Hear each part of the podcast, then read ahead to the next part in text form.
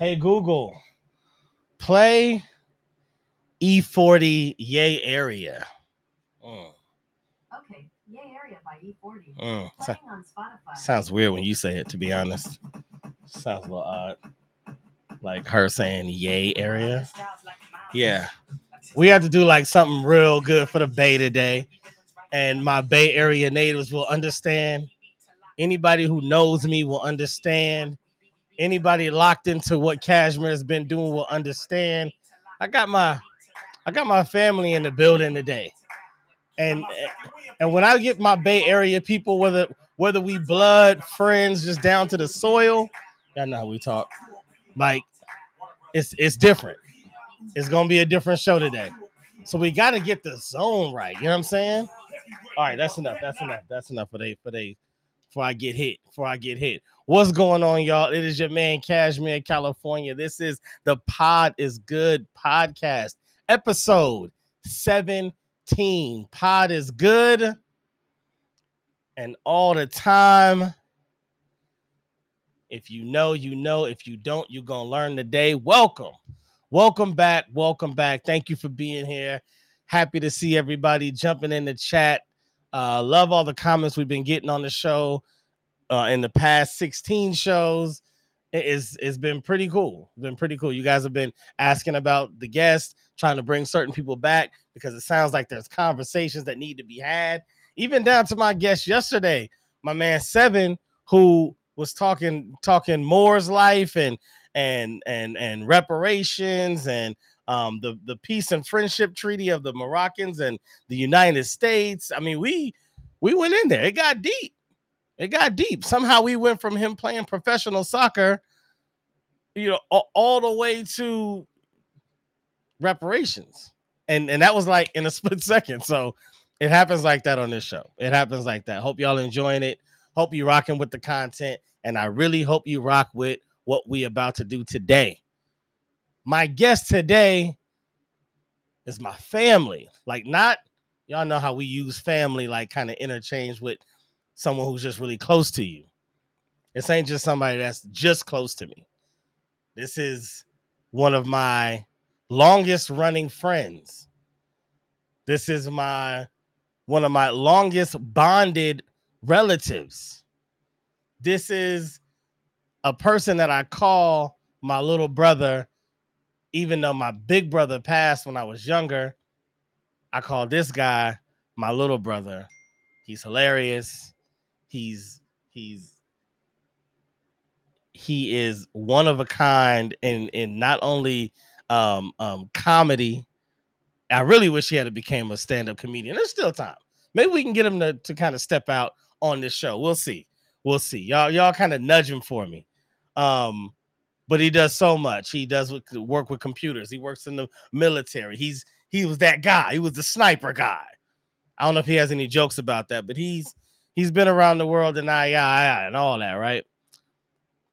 Ladies and gentlemen, without further ado, I bring on my next guest, my cousin Reg from the Sev. What's good, Cuzzo? Was Man. good, family. The intro is a lot to live up to. Like that's that's honestly the nicest thing you've ever said to me. Like earlier today on the phone, I think you called me an idiot like at least three or four times. So to hear you say Hey, good things and that's me right family now, business, though. That's family business. You talking family business out here. Yeah, yeah, yeah. yeah. Well, I appreciate that. Yo, I'm I. I just want to say, man, I'm super proud of you. Um, I know we talked about doing this type of thing for a long time, man. And Yeah. to see you continuing to do it, man, is uh is is motivating and I really appreciate your hustle. You feel me? You never stop. That's one thing I can say about you since I've been able to follow you around and wear your clothes when you wasn't looking. you've you've always done, you know what I'm saying? You've done what you say you was gonna do. So I appreciate that. Facts. I appreciate you, man. That that means a lot. That definitely means a lot. All right. So today we're gonna get into your story, right? We're gonna get into um some some of the conversations and thoughts we've we've had and talked about. But first, I want to get into. I've been I, I've kind of been slacking on my top fives uh my past couple of episodes. So let me get back to a good top five conversation. We're gonna start it off with that. All right. Okay. I want to know your top five comedy movies of all time. Oh man. Woo! Set it off. Uh, Damn. That's a very good question. Mhm. I have a lot, man. A lot of like surprising ones too that that kind of just are funny for what they are. yeah. Um, but um, I would say off the top of my head, I would have to go um Harlem Nights. Boom. This is in like in no particular order. hey, you know hey. Like- it's, a, it's an order to me. Uh It Harlem came, to, it came to your heart first. Harlem it- Nights. Harlem Nights. Get 'em man, quick. You gotta get them quick. You know from from start to finish. That that is Classic. the funniest class. Yeah, yeah, classic. Um, Classic. I would have to say Life. Mm. That's that's hilarious. Martin Lawrence, Eddie Also Murphy, classic. Bernie Mac, just heavy hitters all through there. Um, dang man, uh, comedy movies. Let me tell you something. So just off your first two, I'm gonna Yeah. give you some time to kind of kind of Okay. think and process. But just off your first two, what what stood out to me because those are in my top five as well. Yeah, Those are two movies that are very rare because they took a group of heavy hitters Yeah. and they didn't disappoint. no, no. Sometimes you some that happens. You know what I'm saying? You get Egos, too many egos, of them. Yeah, egos get involved. People just start, you know what I mean, like trying right. to outshine each other. But like, I don't. Now I don't trying to be funny. I don't think nobody can brought can bring it together or has since those type of movies like came out. Like, I mean, it, it, it might be like maybe like two main the like the main characters might get along, but like Right. I don't think it. I don't. It's just gene. Yeah. It's just constant riffing, constant. You know what I'm saying? Ad libbing, just kind of throwing stuff out there. Other person going with it. Just funny people Right. naturally making a movie. You know, they And just. I mean, feel like these, it- are, these are top dogs. yeah, facts. I feel like Top- they just gave them like a premise and was like, "Hey, this is what we're thinking about making. Right. This is what the scene is. right. Go." Go. You know what I mean? Yeah. I mean, you got Redd Foxx, you got Eddie Murphy, got Richard Pryor, Yeah. got Arsenio Hall, you got Della Reese. I mean, Robert Harris, Robert Harris. great Robert Harris. You know what I'm saying? Yeah. Robert, They got them all in there.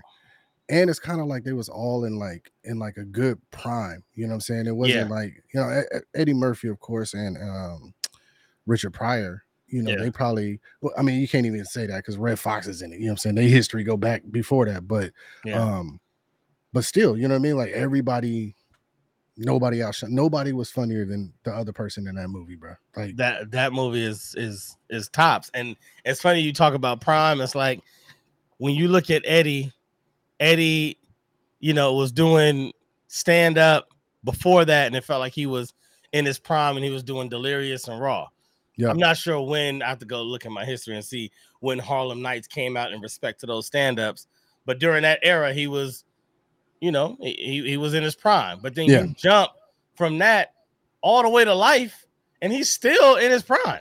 It ain't no, you know, no that- change. that's a lifetime away I from each other. but let's just be real.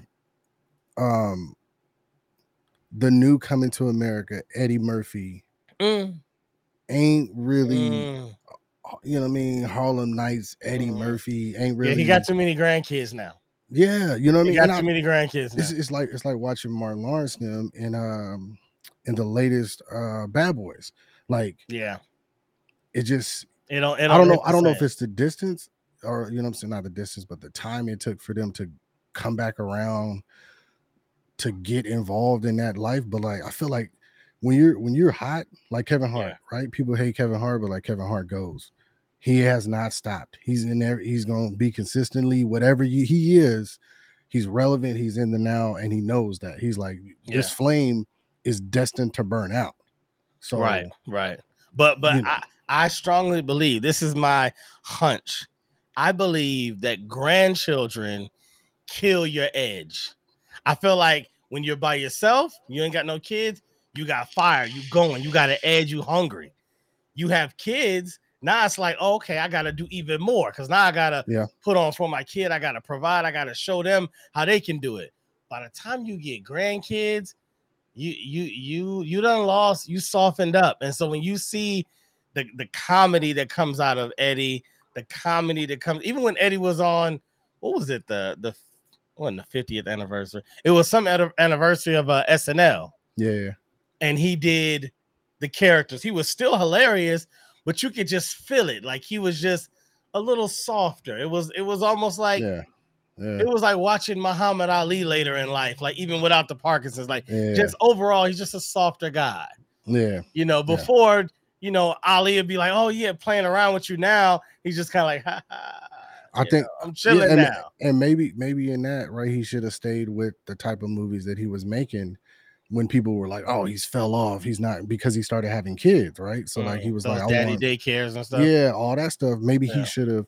That should have been the wave he kind of rode versus coming back like, "Could you do buckwheat?" Like I'm 65 years old or how Right. old? You know what I'm saying? Right. Like I don't Right. have that same energy naturally.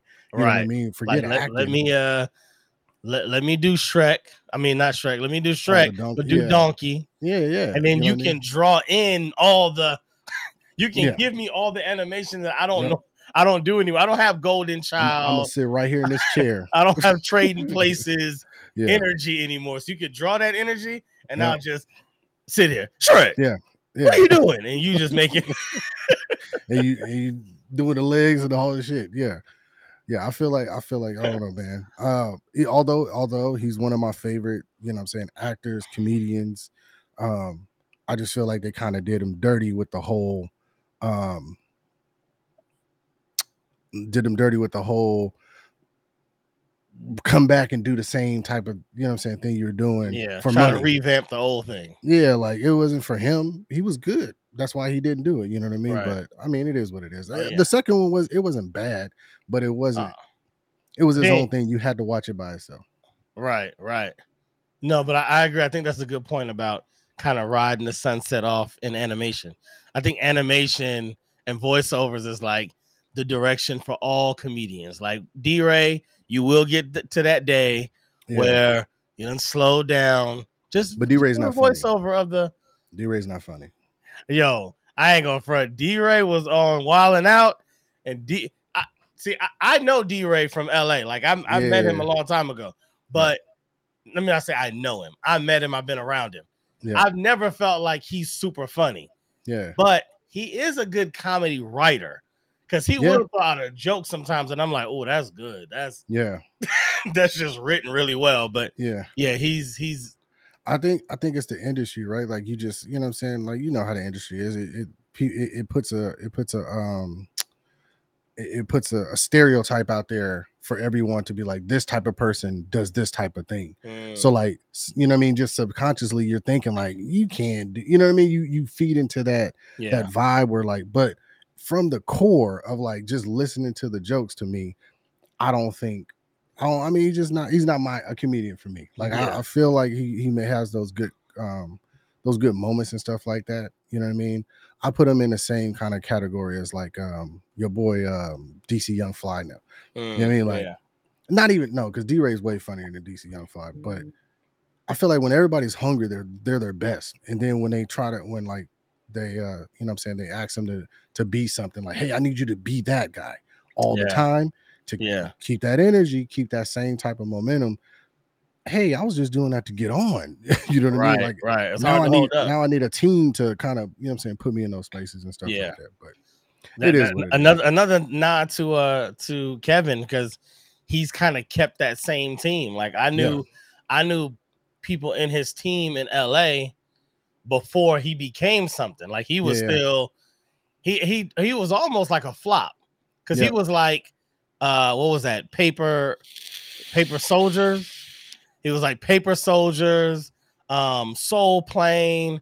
Yep. but you know but his career still didn't really do anything. So when i would see him at like 24 hour fitness and i was um anyway like you know people in his team around town it was like they, they were still just like comedians trying to figure it out.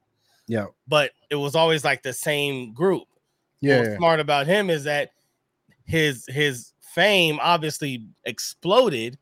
So I know he doesn't have nearly the same amount of time to sit around writing jokes and coming up with material. yeah, But because he has that same group to kind of bounce things off of, it still feels like the same flavor all the time. Anytime you see him yeah. on stage or doing whatever. Yeah, it's Which easy. It's, it's easy for him, I think, to keep that keep that energy because of those things. And I mean, and they, they tell you like stick with your day ones. They're gonna be real with you. They're gonna tell you what's not funny, what's funny. Yeah. And in his last uh comedic special, I think he kind of addressed that too. It's just like, you know, people they they're gonna check me, you know what I'm saying? And they, my friends are and I, I check them and we, you know what I'm saying, we banter back and forth. And I feel like that's what makes they camp um probably one of the most successful like comedy teams Yeah. you know what I mean? Because when he, in a long yeah, when he, yeah, when he travels, he tra- they open for him. They do it like they they're their own moving production company. right. And I feel like you know he did it the smart way from watching all his idols do it the wrong way. yeah. you know what I mean? Yeah. Or not even the wrong way, just probably just not knowing. Um, but I think third movie, Third movie. on it. Um, you probably people are probably gonna get hate about this, but uh, Step Brothers. That movie is hilarious, bro. I gotta watch that. I can watch that repeatedly and still laugh at it. okay. Number three, Step Brothers. All right. Yeah, number three, Step Brothers, and then there's so many that I just can't think of right now. Um, as the show goes on, I probably can uh spit out some more, but like, um, like Will Ferrell, right? Like, Yeah. not Will Ferrell, I think is making that turn as like an Eddie Murphy type of turn too, because he's starting to get into that elderly, you know what I'm saying? He can't be out there being wild will and you know Right. more cowbell and in his underwear, you know what I mean, doing stuff. Right. you know what I mean? Like Hard to be Elf now. How hard yeah, yeah, exactly. Yeah. you know what I mean. So I, Yeah. feel like him capitalizing it and understanding that that uh that lane he's he's he's starting to put for himself is good too. But uh his his earlier shit, man, like Elf, hilarious, like those movies. Oh yeah. Top notch. Not all of them. I don't like I don't like like a lot of his Saturday Night Live stuff, but like when somebody's writing jokes for him and he's get to perform it, you know what I mean? Like he Yeah. And what was the um Talladega Nights? Talladega Nights, Um Ricky Bobby.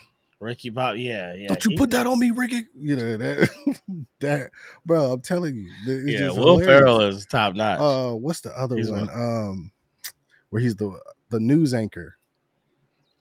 I Oh. the name of that one, but um Anchorman. Anchorman. Yeah, yeah. Yeah, Anchorman. Anchorman Yeah. was hilarious as hell too. Like those those type of movies, man. I can just sit back and just. Some people don't like those type of movies. You know what I mean? Like That's true. It's, You just gotta- it's gotta be your type of type of comedy. it's got to be your type of comedy. But I feel Yeah. like what other type of comedy is there besides like that? Like even Harlem Nights. Like- basically said, like, but what other kind of comedy is it besides the one I like? Like no, not even that. But like, what what else is there? What other kind of comedy? What, what um what is it? Blazing Saddles? Are you thinking like somebody who likes um somebody who likes Napoleon Dynamite? Napoleon Dynamite is hilarious. I, I don't It's not one of my favorites. But I'm saying the person that that loves Napoleon Dynamite um may not appreciate Johnson's family reunion. You know what I mean? Like Oh, it, it, it it might it just may not have the type of subtle comedy that they enjoy because it's very overly projected comedy. I could dig that. You know what I'm saying? Uh, speaking of which, you just reminded me of another movie that's one There of my go. favorites. Number four. Welcome home, Roscoe Jenkins. Thank you. It is in my list. I watch it all the time. All the time. you ain't nothing go. You ain't do, do nothing but read nigga. Read nigga? nigga. Bro, Oh, I say that line to people at work. Dude, like, what, yo, he's on my. Hold on, hold on. When when I bring up for anybody that wants to support the show, I bring up my QR code. I you know because I know people want to support. You see the picture. Do you see the picture? Oh, yeah. Like, hey, Reggie, why you keep touching my pockets, Reggie? D- hey, and what do you say? You can't go. You can't do nothing with the picnic pants on. Right. Hey, boo boo. Hey, boo-boo. Another picnic basket. Oh my god, bro. That that is I'm like, hilarious. I'm going to get some ice. Uh, it's, it's gonna be like I forgot how much it was. It'll be like, like two hundred dollars. Two hundred dollars. Two hundred dollars for some ice. Oh, bro, Yo, that movie is hilarious. low key and and it's one of those movies that because it wasn't like box office, it turns Yeah. into like cult A cult classic. classic. Yeah, yeah. But Death of the Funeral. It's not one of my top ones, but like Death of the Funeral was hilarious too. Mm, with Chris Yeah, Rock, Martin yep. Lawrence. You know what I mean? Like I feel like all those type of, you know, uh movies in that in that space, man, did did well for what they were just because they was what they was. And you so, know, hold on. So you got uh Harlem Nights number one. You got Life. no particular order. Like, At, okay, you said no Life particular order, really. number two. um, number three. What was number three again? Uh Step Brothers. Step Brothers. Yeah, Uh, four. Welcome home, Roscoe Jenkins. yeah. Five. Man. I almost feel like you gotta say something that's like um something that like Friday I mean, something with Chris Tucker in it. they're not really my favorites though. You know what I mean? Like I, I enjoy Mm. watching them. I don't Yeah. really rewatch them as frequently as the other ones are are named. Like I I do watch the first Friday, um Yeah. the second one. I don't too much watch the third one that much, even though that one, you know, Money Mike was hilarious. Like that whole um it, it was funny for what it was, but it is it's it's definitely probably one of them are probably in the top 10, Hmm. But definitely not, not not in your top five though. not in my top five. Not in your top Um, five. So so we still I would say I would out. say one of them had to be um and I shit, I don't know. Um I was gonna say something uh I can't think of the name of it, but it's one of I, I like the movie. It's one of Bernie Mac's last movies that he was able to do before he passed away. Um it's with him, Samuel L. Jackson. Um they're like singers. Oh, um, Soul Soul Soul Man. Soul Man, yeah, yeah, Yeah. yeah. I would just throw that in there because I do watch that one a lot. I'm gonna go. I'm gonna go get a steak as big as your, Your back. back. My part is like, nigga, you got a you got a dog food in there. You got no dog. Nigga, the dog under the bed. Nigga,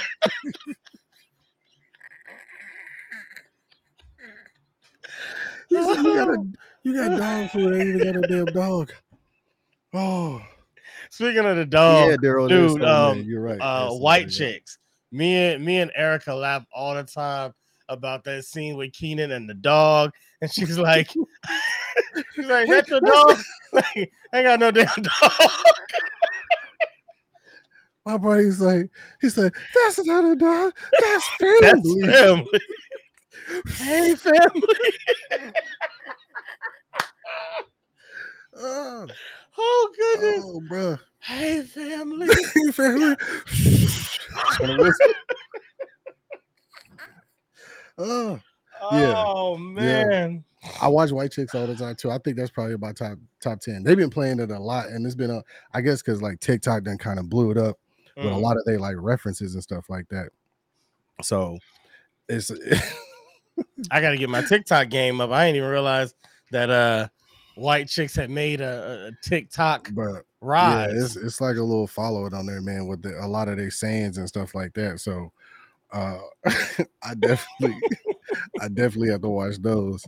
It's man, it's you know, comedy was my thing, man. If I'm gonna watch any of them, bruh, uh I, I you know, I, I I watch all kind of comedies. So that's Yeah. why I like Talladega Nights, you know what I'm saying? Um, a lot of Will Ferrell stuff, a lot of older movies, man. I like I like 90s like late 80s 90s movies nowadays you know what I mean? me and my, my mom me and my mom are like big movie watchers so like we'll just be we'll uh, screenshot a movie and be like yo this is on netflix right now go watch it you know what i'm saying like yeah, yeah. a movie from like from the 80s you know late 80s early 90s and we just be like cracking up over it, you know what i'm saying saying the little scenes and stuff like that Yeah. um but yeah man i say that right now that would that would probably be my top five just top off the top of my head if i had to think about it Yeah, no, that's good. That's a solid, that's a solid top five. All right. So that being said, um, let's get into I was trying to pull up the um oh yeah, in the chat. Let me see. Oh yeah, Daryl's in the chat. He was saying Soul Man. Oh Uh, yeah, yeah, yeah, yeah, yeah. I see Deborah laughing. Uh, Daryl said y'all are funny. I swear. I wish. I wish the, What's up, the- family? you know the family is in the room. Things are, you know, things always feel good when you got your family You around. your you know fam what I'm around. Yes, You feel comfortable. Like we just at the crib. Yes, sir. All right, so so let's talk about let's talk about the crib. We grew up in the 707 Fairfield City. Fairfield. Say it backwards.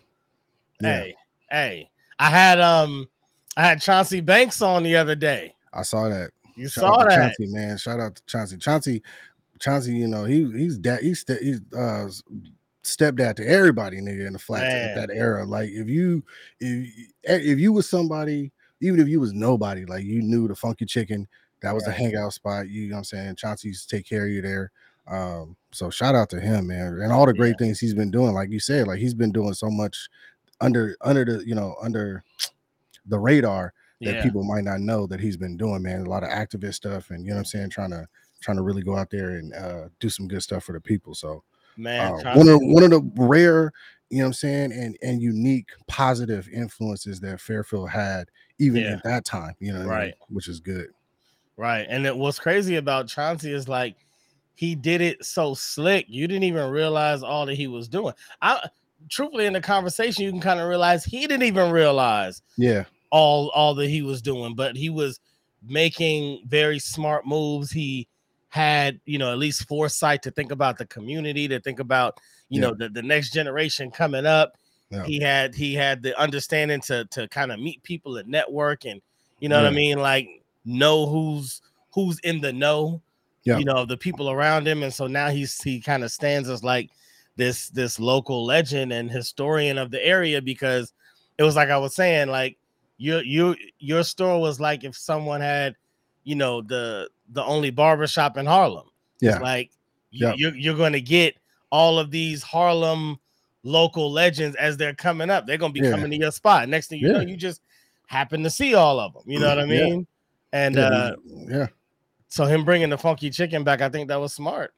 Yeah, I mean, staple of the community, man. You know what I'm saying? Like, Yeah, um that's where that's where if you was an up and coming anything you know what i'm saying artist or rapper or you know what i'm saying what performer whatever like Yeah. just having that back and having a, a safe haven to promote your stuff you know what i'm Yeah. saying like you used to be able to go up there and get you know what i'm saying um snippets remember Yeah, those you know yeah, i'm yeah. you used to be able Yeah. to get snippets up there you know people would drop it off man you know other than that you had to go like up to the like you know the big city you know what i'm saying to get stuff like that so him Yeah. bringing uh, and and represent the Bay Area culture, man. You know what I'm saying? At the last stop in the Bay, uh, in the North Bay, you know what I'm saying, was was uh it was a big thing. So yeah. And fired for him, that was also he was also he said paying people like local artists probably more than maybe what he should have in the grand scheme of things. Yeah. But he was giving them a large amount of whatever the revenue was on those records that they sold locally. So he's letting local art local artists have market share in his store, and then he ain't killing them about it. You know what I'm saying? yeah, I think yeah, eh, I I feel like he might have been giving them um 70, 80 percent Yeah. of, of what the what the cost was. Like, who was doing that? Yeah, and it's I mean it's good business. You know what I'm saying? Like I think I feel like you know it, it, it without even knowing a lot of people owe their success, whatever it may be, to to his mentality of just hanging around and being around that environment. Because you you come in there, you get a snippet, and you buying a, a t-shirt or a beanie, or you know what I'm saying. So like Yeah, you know what what do I care? You know what I'm saying? If if an artist wants to come up here and and have a place, because you where, where you gonna put it at? And uh Sam Goody, you know what I mean? Sam Goody right. holding it down for you know what I'm saying like that. So yeah, uh, for him to be able to have those type of things going on, you know, I, I think it's just it's just smart business, and that that's just a you know tip of the hat of how smart of a businessman he was. Like you said, maybe not even knowing at the time, but like it it it you know propelled him into you know bigger and better things nowadays. You feel me? man.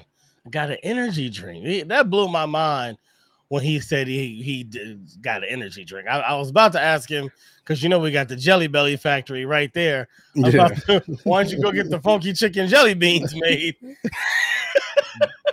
You should might- have. You, should might have as the- well. I The mean, he big was ass gummy. Remember these? They had a big ass gummy. Yeah, the too? Just imagine oversized. The, the funky chicken oversized gummy, bro. That would have been.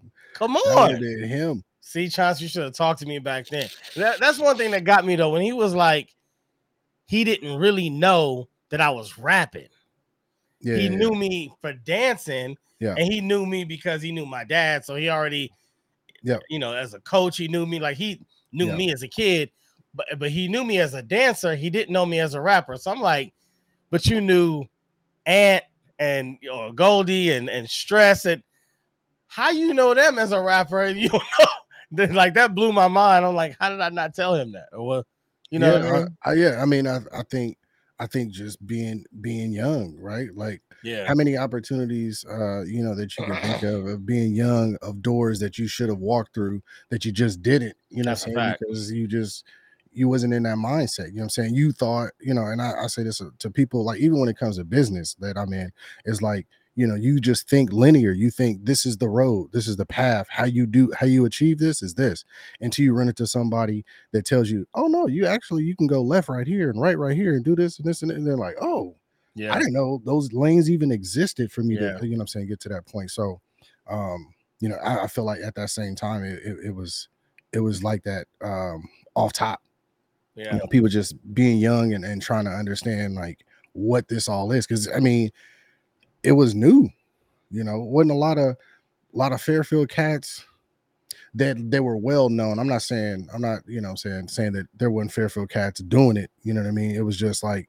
if they were and they were on the level you know what i'm saying that they were supposed to be on it wasn't well known like it should have been. Right, until Right. like places like the funky chicken start putting snippets out there and you just be like oh this this this this this you know what i'm saying? Yeah. i remember just as a kid just be like oh this is free music let me Right. get it first so i can put my friends on you know what i mean Right, of right. like not not thinking that i could do the same thing to promote me you know what i mean that's a fact. so That's a fact. I was I was shocked because I knew that this dude was rapping, but I had no no idea he had a platinum record. i didn't know he had a platinum record Mankey, he clear as day.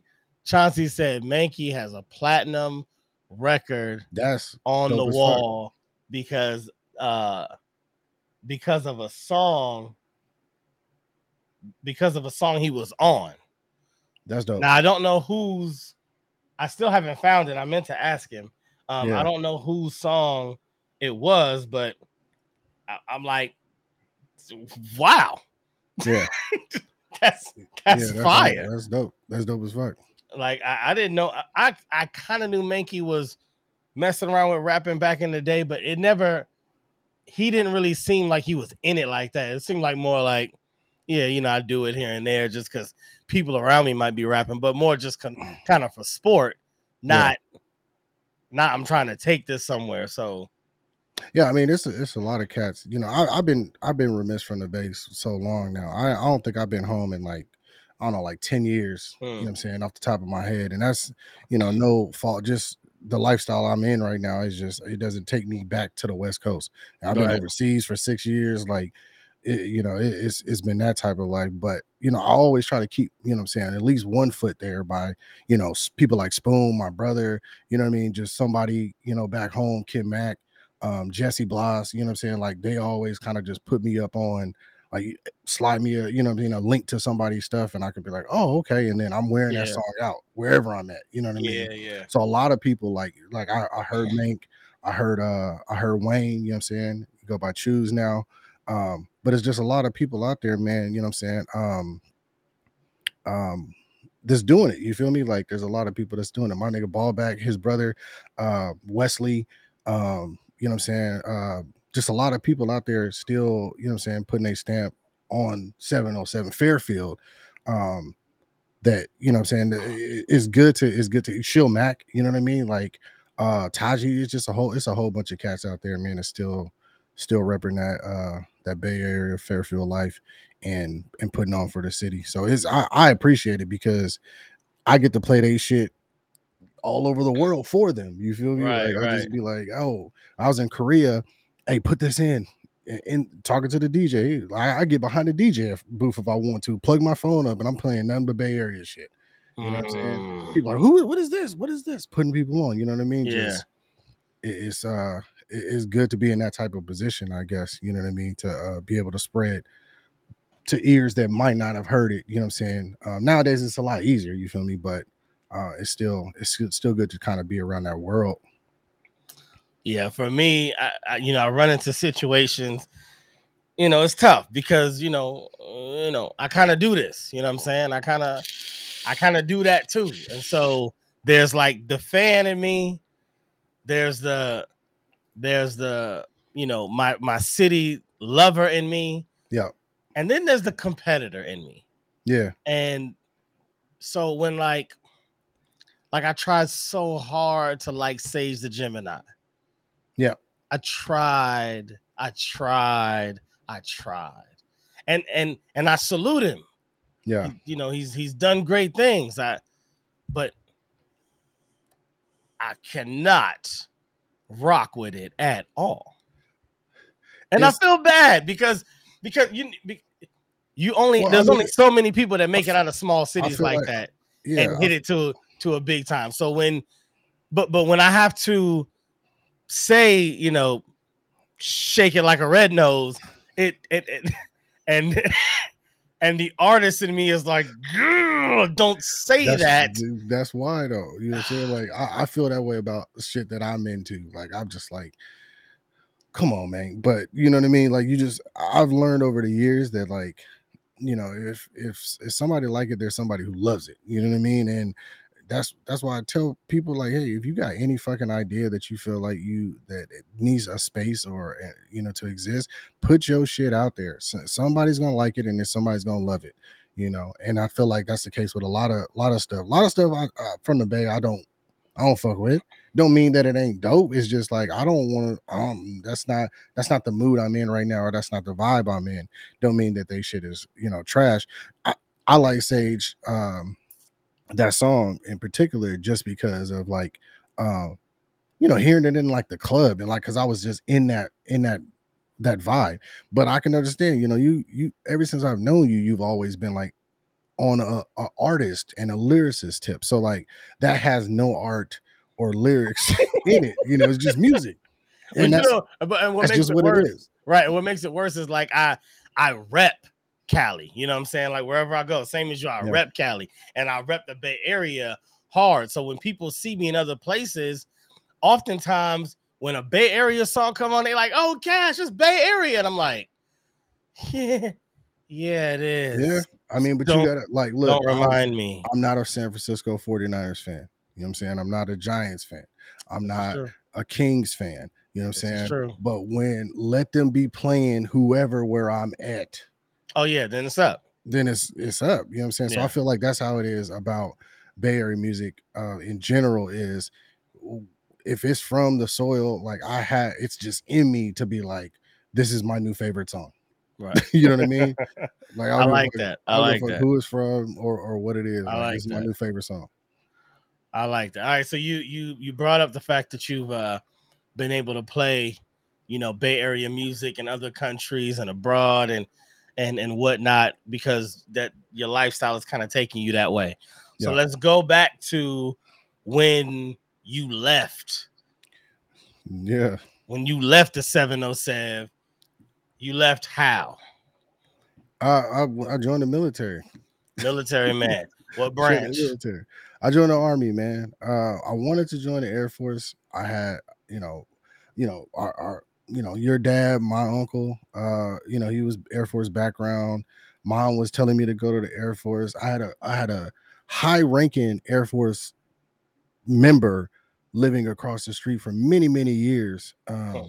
who, you know what I'm saying, was like, go Air Force. I seen how he moved, you know what I mean? Like, and um, so I was all Air Force all the all the way. And then uh I kept going to the Air Force recruiting station and it they just never was there. And the Hmm. Marines, the Navy, the Army, like they'd be like, man, come on, man. They'd be at the door, like, man, they, they don't work, man. They don't never be, they don't care about their people. And in my mind, I'm like, yeah, they don't care. You know what I'm saying? Right, right. So stand Um, out. you know, later in life, you find out like they not there because they don't need to be there. you know what I'm saying? Like all y'all niggas need y'all need to be here, nigga. Right. Y'all, um, y'all work the carn- carnival. Y'all They- y'all need they, they actually getting stuff done. You getting valuable assets to their team, nigga. You over here Right. in the bottom of the trash can, like, uh uh, no drug convictions. Convictions. You're good. You're good. Come on, come on. come on. Don't, don't put in that application at Subway. Come join Air Force. Come join the I mean, the Marines, uh, the Army. yeah, yeah, bro. Um, and then uh my partner, man. So it's funny uh how I ended up going to the army is um my boy Chris Miguel. Um, I was working at the cell phone little kiosk, like Cingular or something at that time. Hmm. And um he worked somewhere else and it was his lunch break, and I was about to go on lunch, and like you know, we used to always link up and shit when we could. And uh he's like, Hey, yo, come up here to the recruiting station with me, man. I just don't want to go out there by myself. And I was like, All right, bet. So, you know, I, I go out there with him, and then I'm sitting there and I'm now I'm taking a practice ASVAB test, right? Hmm. And they're like, Oh, you know, you scored you scored pretty good, blah, blah, blah. And I'm like, nigga, I don't, I, it's for him. you know saying? Uh, so they're like, Hey, come back, come back in two weeks, man. And so he two weeks came around. He was like, Yo, come you coming back up there? I was like, Yeah, I'll go back up there with you. Go back up there. Now I'm taking the for real ASVAB. Hmm. And now, now Well, hold on. What is it called? It's called the ASVAB test. So you you take it in high school. Um, people just don't know. It's like it's it's an it's pretty much a pre SAT. Kind of like a uh, Um, aptitude kind of test. Yeah, basically. You know what I mean? Uh, kind of let you know where you score, like engineering, mechanic, you know, all that type of shit, medical. Um, so I end up taking that shit, and it's the real one. You know what I mean? Like entry level shit. And so I pass it. Um, and then they're like, yeah, blah blah blah. And I'm sitting there, and now they're talking to us and shit like that. And we're like, yeah, he's gonna have to come back. He didn't score that high, or or something had happened with his test. I don't know. I don't know the. I'm not gonna put him out. I don't know what happened. Um. So then I'm like, all right, bet. You know, so I got all these pamphlets and shit. So it's like, they're like, yeah, we're gonna send you up to uh up to um Sacramento to the MEPS station, man, get you a physical, see if you're physically fit. And I'm like, oh, all right, yeah, I ain't got shit else to do. Um, then so I'm telling my boy Andy, I'm like, yo, man, um, you should come up here to the MEPS station and shit with me. He's like, well, you know, my, my mom has been telling me to go to the military. You know what? Let me just go ahead and fill out some shit too, you know, blah, blah, blah. So he goes, he gets on. So we both go up to MEPS. Now we fucking standing there, flags and shit in the background, right hand up, like swearing to support and defend. And like I'm like, nigga, did I just join the army? like, bro, I feel like I just joined the fucking army. I just signed some shit. You feel me? Like, Wow. so then they're like, yeah, we're gonna ship you off in two weeks. Or no, they was like, oh, we're gonna send you off in two months. I was like, if I'm gonna do this shit, man, I need to be out of here quick because y'all niggas gonna have to find me at that point. Like, if y'all can't get me out of here the next two weeks, bro, I ain't going. And so I think it was like maybe like three days before I was supposed to leave. I told my mom, I was like, um, I was like, uh, mom, I, I was like, I gotta tell you something. I joined the military. She was like, no, you didn't. I was like, yeah. She was like, oh, I'm so proud of you. I'm glad you're getting away from, you know what I mean? She's like, she was Oh, happy about it. And I was like, okay, you know, because she wanted me to go anyway. Oh, okay. I don't think I knew that. and yeah, so uh, you know, I, I I think around the same time I told my friends, I was like, Hey, me and Andy joined the military. We're leaving like two days. They were like, Get the fuck out of here, nigga. I'm like, okay. like we're going. Everybody swore up and down. They took us to Sacramento to the MEPS station and still didn't believe we were there. Like checking into the hotel, the whole shit. wow. They were like, Y'all niggas ain't joining the military. I'm like, nigga, we're this is what we're here for. right, know, right. See all these other motherfuckers around here, like they're all They all in on it. Everybody in on it. Yeah, so I, I, I joined in. Uh, I joined like uh almost like a year to the date of me uh, graduating high school, uh, in July of 2001. So you you kind of just stumble into it. Are you are you scared? Are you excited? Are you No, I'm- reluctant? I don't even Yeah. think it's real. Like I just, like I, I don't, I don't even know how kind to. of there. I'm just kind of there, right? Um, and so I go through the physical shit. You know, we do the whole whatever. We swear in again. Um, and they're like, "Yeah, you're shipping out to basic training in two weeks," and I'm like, "Okay, basic training." You know what I mean? Like whatever. Uh, so now like my recruiter and them are like having us, you know, practice. We're running around laps around the mall and shit. Um, Mm. doing push-ups and sit-ups and stuff like that with like other motherfuckers that's joined the military. And uh yeah, man. So like two weeks later, no shit. We went my friends dropped us back off up there um in Sacramento. Next day, I'm on my way to Fort Knox, Kentucky. That's when I knew I Then- joined the then it clicked. Then it clicked. Then it clicked. And so at that point, now are you nervous? Or you still just like, all right, I'm in it. Let's go. Uh, I was kind of nervous. I remember calling my mom, like, "Mom, I'm about to run. I'm about to leave. I'm about to just take off out of this shit." Um, cause like it, it was fucked up because had I had to just got there and got my training over with, I probably wouldn't have been thinking these like I'm about to escape this fucking prison uh mindset.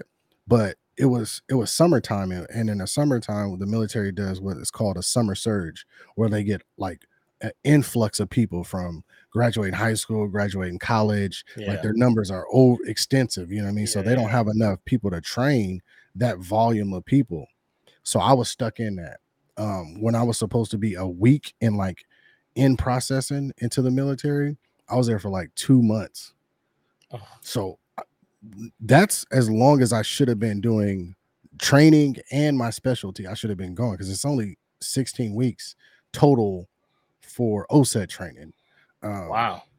so yeah, I done been there longer than I should have been. Yeah. And so like there's other motherfuckers been there longer than us. You know what I mean? They're like, bro, well, like y'all like at this point, it's like a drug. It's like really the I ain't never been locked up, but I with niggas that been locked up. And they're like, this is just like prison. And to me, it felt like it because now we we got deals with the, the lunch ladies, they dropping off stuff for us and blah blah. You Mm. know what I mean? Like we're it's a it's a monopoly going on right now. Wow. So we're all in there just hustling and and basically just living this damn waiting to join the military or waiting to go to training life. So at that point, I was just like, I was like, man, I'm and then they were like, Oh, you got asthma, you got to stay longer. I was like, asthma. I went through the pre, you know, medical screen. I've been I've been he- healthy all my life. Like I never had asthma. How the hell I now I have asthma? Maybe Right. because I'm in hot ass Kentucky in this humidity and I'm from California. you know what I'm saying? Like in the middle of July and August. Like that's why I can't breathe out in this so uh wow. yeah, man, it was crazy. Okay. So so now you wow. So you're out, out in Kentucky, basic training. You're in it now. Like now there's no turning I got back. a uniform. They done cut my little crustache that I had. Like I'm Mm. bald headed. I'm in it. You in it. I'm and in so once you're in it, what is the, the the minimum amount of time that you knew you had to be there? four years. Four years. Yeah. And so you're you said it's a year after graduation. So you're around 19. Your birthday's late in the year. So I turned 19 in basic training. Still be Yeah, 18. Yeah, yeah. yeah. So okay, so you know you're not getting out to like 22, 23, somewhere in there. Yeah. 21, 22. Yep. Um wow.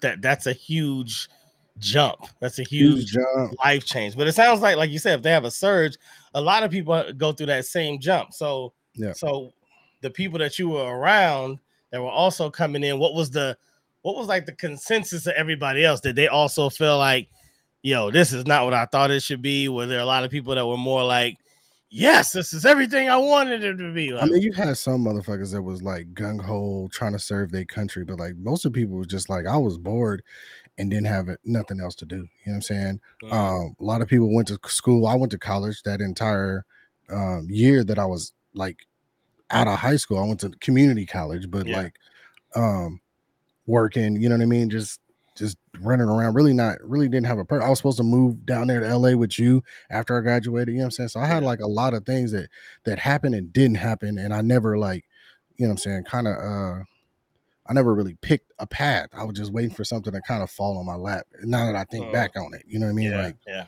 I didn't really know what I was doing. I just knew that, oh, I got to work and go to school right now because that's what I've been doing any goddamn way. Um, There's a whole bunch of shit I want to do, but like we talked earlier, like sometimes you just, oh, this is the path I need to be on to achieve whatever the hell this is, and not seeing these left and right turns. So that that uh, hard hook right Mm, joining the military propelled me into a direction that now is out of my control. Now it's on these motherfuckers to tell me what I'm about to be doing for the next four years. yeah, yeah. Wow. Okay. Okay. So, so, so this is a big step in your life. This is this is you- truthfully the the at this point because you know school is none of us chose to go to school right Yeah. We're in school because our parents said you you going to school legally. You got to be in school, right? Yep. So Yep. this is like your first um, adult choice in so many words. Your first adult choice. So you get through basic training. Uh, I'm pretty sure a lot of people didn't make it. You know, some No, people, yeah. you know, Like- found out they wasn't it. Yeah. Uh, and and but you excelled and you kept going. So even though you kind of stumbled into this new lifestyle, you still committed to it and and proceeded forward after basic training. Yeah, I mean, and it's it's it's a weird, crazy story, you know. like I had no int- like once I got into it and I was working hella hard. I was a tanker, so I was on Mm. like big A one M one A one tanks. Um, two things happened. One, I didn't like my job, and then two, I liked where I was at because I was fortunate enough at 19 years old to go to Germany. So my first duty assignment was overseas, which made me uh connect with a lot of people that um like put me in a good mindset. You know what I'm saying? Like I credit my um my boys um my boy uh Willie Niles and my boy Altron Criswell, you know what I'm saying? Uh Wimp and Critwell. Um I credit Mm. them because like day one of me arriving in Germany, um, I'm signing in, I'm talking to my supervisor, and um oh my mom talking crap. Uh I uh I sign in and I'm talking to my supervisor, and Criswell walks by and he's like, he's like, Who is this? Oh, this the new cat. He was like, he's like, Hey, don't worry about it, son. I, I got him, he can stay with us. And they was like, You sure? He's like, Yeah, yeah, yeah, we got room for him. You can stay with us. So like it's like Friday night. It's right after they came back from Kosovo. Like, so they just coming back from a deployment in Kosovo. Uh, so like they're pulling like gate guards and stuff like that. You know, this is right after OIF one or like right after 9-11. Cause I Mm. 9-11 happened while I'm in basic training. And then I get to my first duty assignment like right January like 3rd or something. So like 9-11's fresh. We're overseas. This is where people fly out of to go to get deployed. They're already like, oh, we're going next. Like we're going this year. So get ready, boys. Like couple months, we're out of here. Um, but anyway, so we, you know, they they put me up on on hold on, Oh hold on. That th- hold on. That moment's got to be crazy. Like yeah, th- this is something you started by just going with your friend because he didn't Yeah. want to go by himself. yeah. Now all of a sudden it's about to be Operation Iraqi Freedom, and they're like, saddle up, Reg. And you like, oh, no, no, no. I'm, I'm gonna just uh, run back to the mall real quick because I had told them I was just gonna come for a little bit, Yes, and then I was yes. You know what's crazy, man? Um, what's crazy is the military brainwashes you. like Mm, at the in that time frame with me being pissed off that I didn't go to training to the time I did go to training and graduated, I was ready to go to war. oh wow, Like all of a sudden now I've got this brotherhood behind me. I've got a purpose.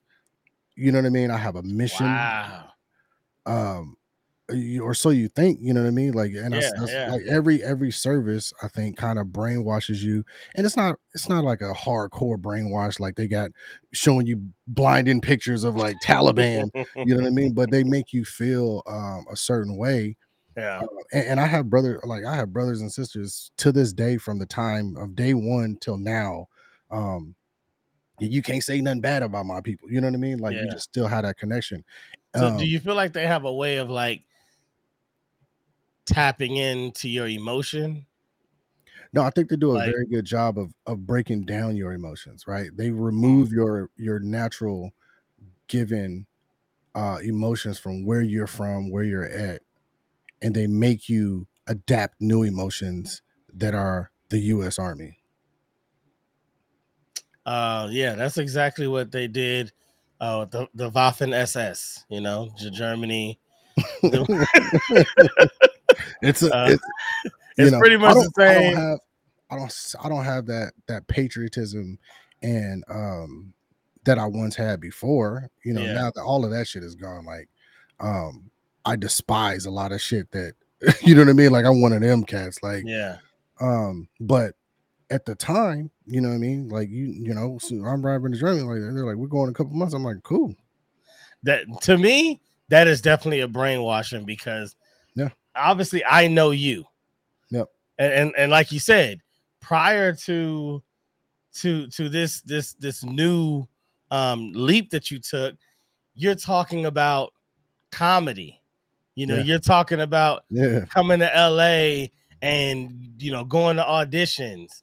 You know, you had had you know tried tried music a little bit, and you know you you you are a a, a fun loving, you know, caring, family driven kind of person. Yeah. So know, knowing that and and you know knowing your mom who's tapping in in the chat Yeah. love you auntie um who knowing your your your your household Yep. is like you got this same kid in a few months to be like what we going to war bet Yeah. like Yeah. And I think I think that that's uh like we make the best soldiers, like people like us, because I always tell people like the army didn't have to teach me their their values, like they didn't have to teach me loyalty, duty, respect, selfless service. That's something if you just grew up in you know the type of environments we grew up with, like that's just natural. You know what I'm saying? You do unto others as as you want done unto you. That mentality is not something that's new. It's new for a lot of people, and those people don't make it. You know what I mean? Yeah, Like they're the ones who have the problems. So, but 95% of all people that join the military already kind of have that inside of them.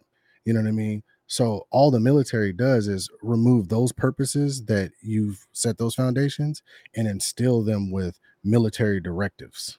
Hmm. Um, and and attach on those those values with military goals and ideas.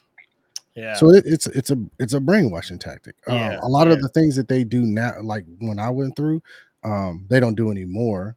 Um, but it's still they still get people in. You know, people still come in. It, it's different. You know, that's a whole nother conversation. But um, yeah, I mean, it's it is.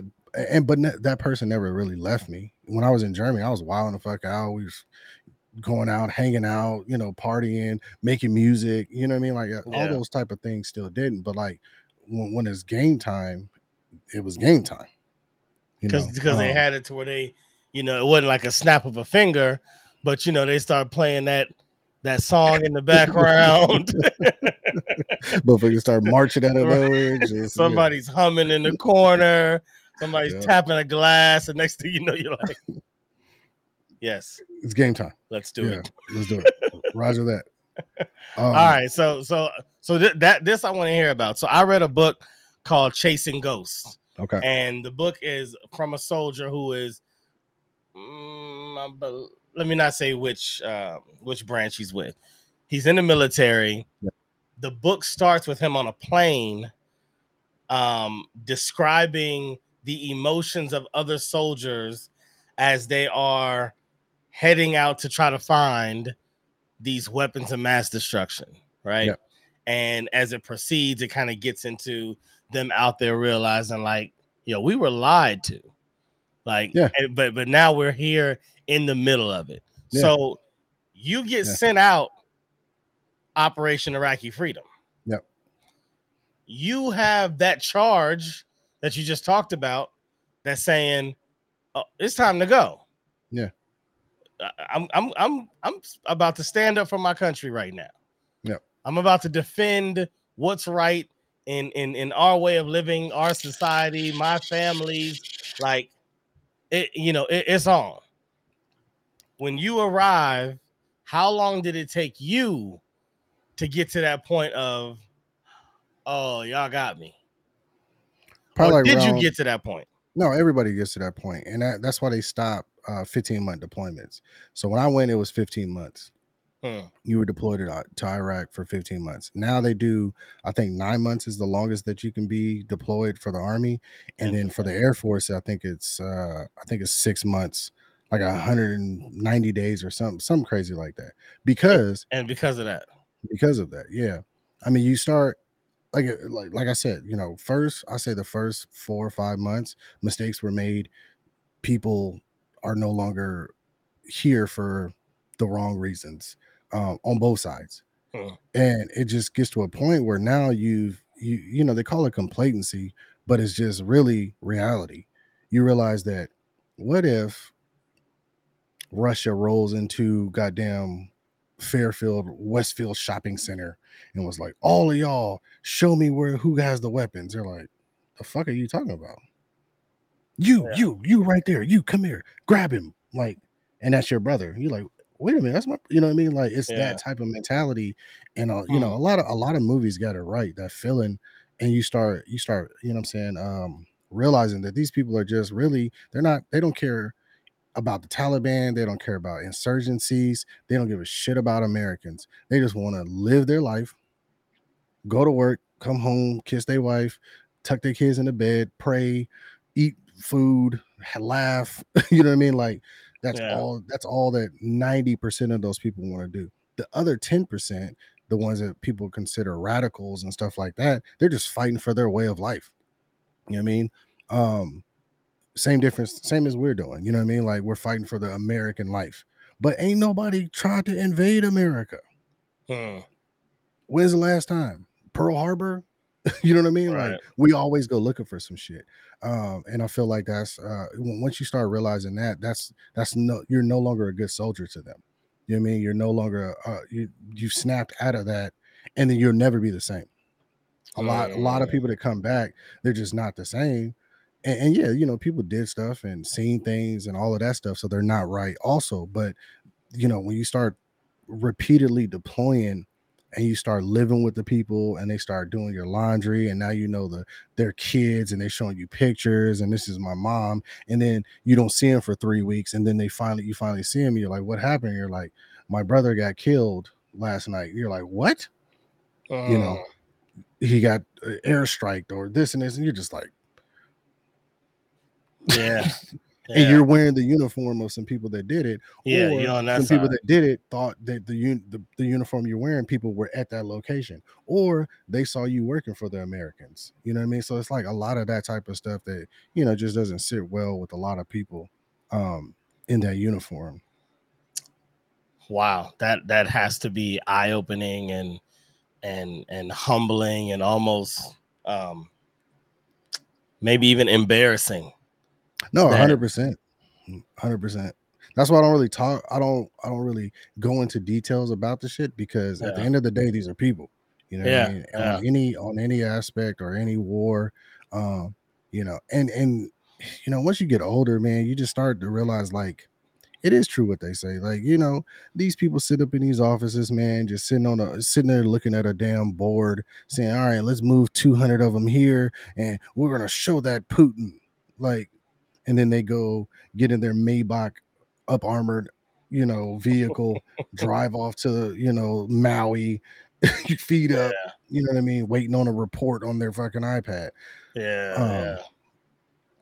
well i will say this um i really wanted to hear some of the crazy stories because you know i'm i'm all into i watch uh war documentaries. I'm like big world war ii history buff. Uh I, I'm I'm in it. So the fact that we were gonna talk about war and all the goings on, I wanted to hear it from the source. I wanted you to take Well- me to the trenches. I wanted to feel the smoke in the air. yeah so so i will say this all right there was a lot of a lot of missions where we had to go and find weapons of mass destruction right Mhm. and we used to get like these random like tips from whoever the fuck sent them and we would roll out like a like a army commercial tanks helicopters c-130s black hawks 200 infantry special forces and cordon a whole neighborhood like you like I, I used to be a tank driver at the time i get out of my hatch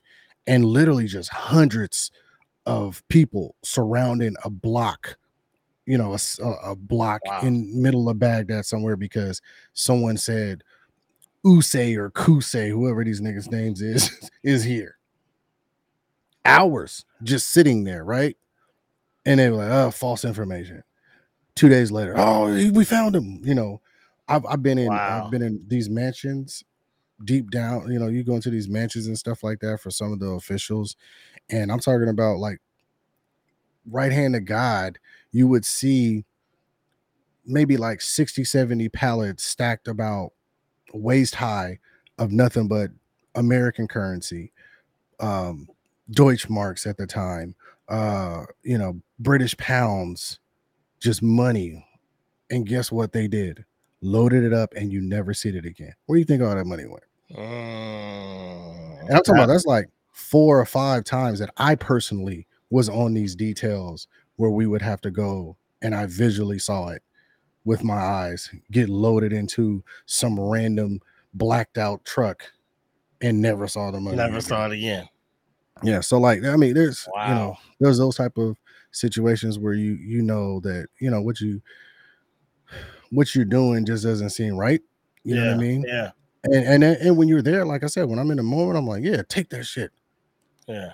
Yeah, they funding the war. That's how they paying the terrorists. You know what I mean? Like that. Hold on, hold on. Where, where where are you taking it though? Where are you taking? Yeah, wait, wait, wait, wait, yeah. it? I meant to say split it. Let's Yeah. let's split it.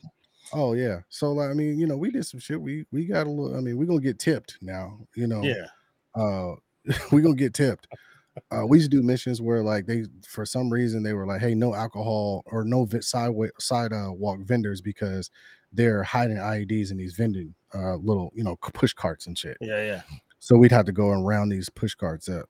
And I'm talking about whiz ass zipping these people ass for trying to sell chicken on a stick at 9 30 at night because curfew was at 9. Did they did they deserve it?